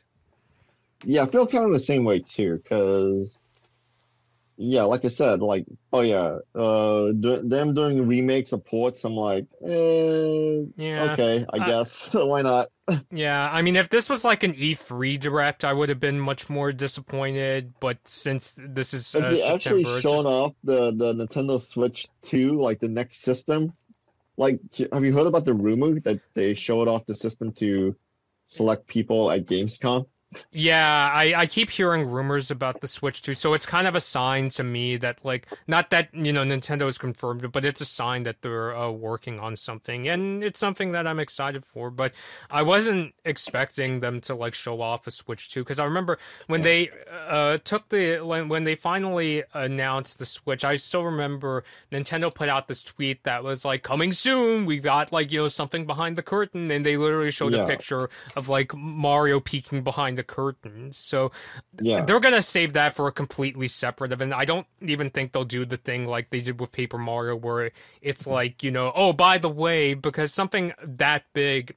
It needs its own event. Like, I mean, I don't know if they Yeah. would do what they did with the Switch, where they had like that big event at Tokyo Big Sight, but it's certainly Mhm. something they would uh, dedicate an entire event um for. Yeah. Yeah. yeah, especially now with like devices now, like especially um you know the you've seen like news about the upcoming iPhone from Apple? Yeah, the 15 uh, Pro like- Max. Yeah. Yeah, yeah, yeah, yeah. Like how that can play Resident Evil 4 remake and Resident Evil Village and Assassin's Creed uh Mirage and Death Stranding. Like, Yeah. wow, that uh, the phone can do that. Like play it like on that device. Mm-hmm. That means like Nintendo really needs to play catch up now. Yeah, especially they really need to catch up to like yeah, Yeah. especially as Apple yeah doing that now. hmm So, especially like I think um those four games can be played on the current gen systems too, for like on PlayStation and Xbox. So, yeah, Yeah. Nintendo needs to catch up like so really bad because now because like the you know the games they announced are all mainly like smallish type of games like uh that's either ports or remakes and such hmm or life sims or farming sims or JRPG or RPGs, I guess. And yeah. so yeah, they really need to uh I mean, they don't need to be like as powerful as an iPhone or maybe need to be just as powerful. But yeah? But it needs to at least be like capable to play those sort of games and not just rely. I Yeah. mean, just the fact that there were cloud versions of like Assassin's Creed and Resident Evil games on Switch, it tells me that developers they see a market on the Switch. It's just that the Switch it can't handle uh, playing the games like on the device itself. And even though I mean, some would argue that you know, well, the iPhone 11 Pro that's going to be like a thousand dollars. So I mean, I certainly don't think that Nintendo's next console is going to cost a thousand because that that that would you know instantly kill the sales. That would they'll be in like PlayStation Three a plate PS3 situation where it'll take years for that system to get successful. But if it could at least play it like at a comp competent level, sort of like Doom 2016, then you know I think that would be really amazing because I do like when uh, third party support comes to uh, the Switch. I mean that's why I'm excited for like the Metal Gear games or when uh, Mortal Kombat One comes out. You know I'll be playing it on Switch. Yeah, so, anyways, Mortal Kombat One is just released on the Nintendo Switch. Um, it actually comes out on the nineteenth, so it's still a no, few no, no, no, no, for the for the for the premium edition. Oh, okay. Well, Because- eh, you know, I mean, I don't really access and all buy that, premium yeah. editions. They're they're too expensive. Yeah, expensive. but uh, but but yeah, that's the thing. Like, um, because I'm looking at the graphics right now. I'm looking at the gameplay footage for the uh game on the Switch. oh boy. It doesn't. Uh, I mean, it is a Switch version, but yeah, it looks very uh low FPS, low settings. Um, yeah, so it just makes me. And I tried playing Mortal Kombat 11 on a Switch, and I was like, so it just looks so bad. I yeah, it's like I it on myself. It it plays uh fine for me, but the graphics like it doesn't look as good as Doom 2016. Maybe it's to maintain the frame rate, but I feel like you know I I wish that the Switch version looked you know better, like in terms of like the textures.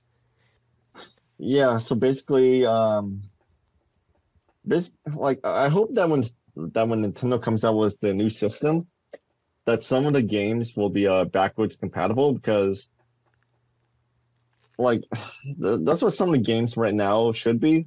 Just um, especially like for a live service type of game, because I don't want to be stuck on like the same on like the previous platform. And with Xbox and PlayStation doing backwards compatibility. Nintendo also should do that too, uh, especially with some of the games being um like yeah live service. Yeah. So for single player type of games and such, I don't know. I think I would appreciate. I would also appreciate like playing like on a higher fidelity like graphics. Yeah, like with better FPS and such. Like what PlayStation, Xbox did for like taking some of the old older games and then just like updating it, like uh increasing the frame rate and such. yeah. So like on the newer system, yeah. So I hope Nintendo does that, but it wouldn't surprise me if they don't do that.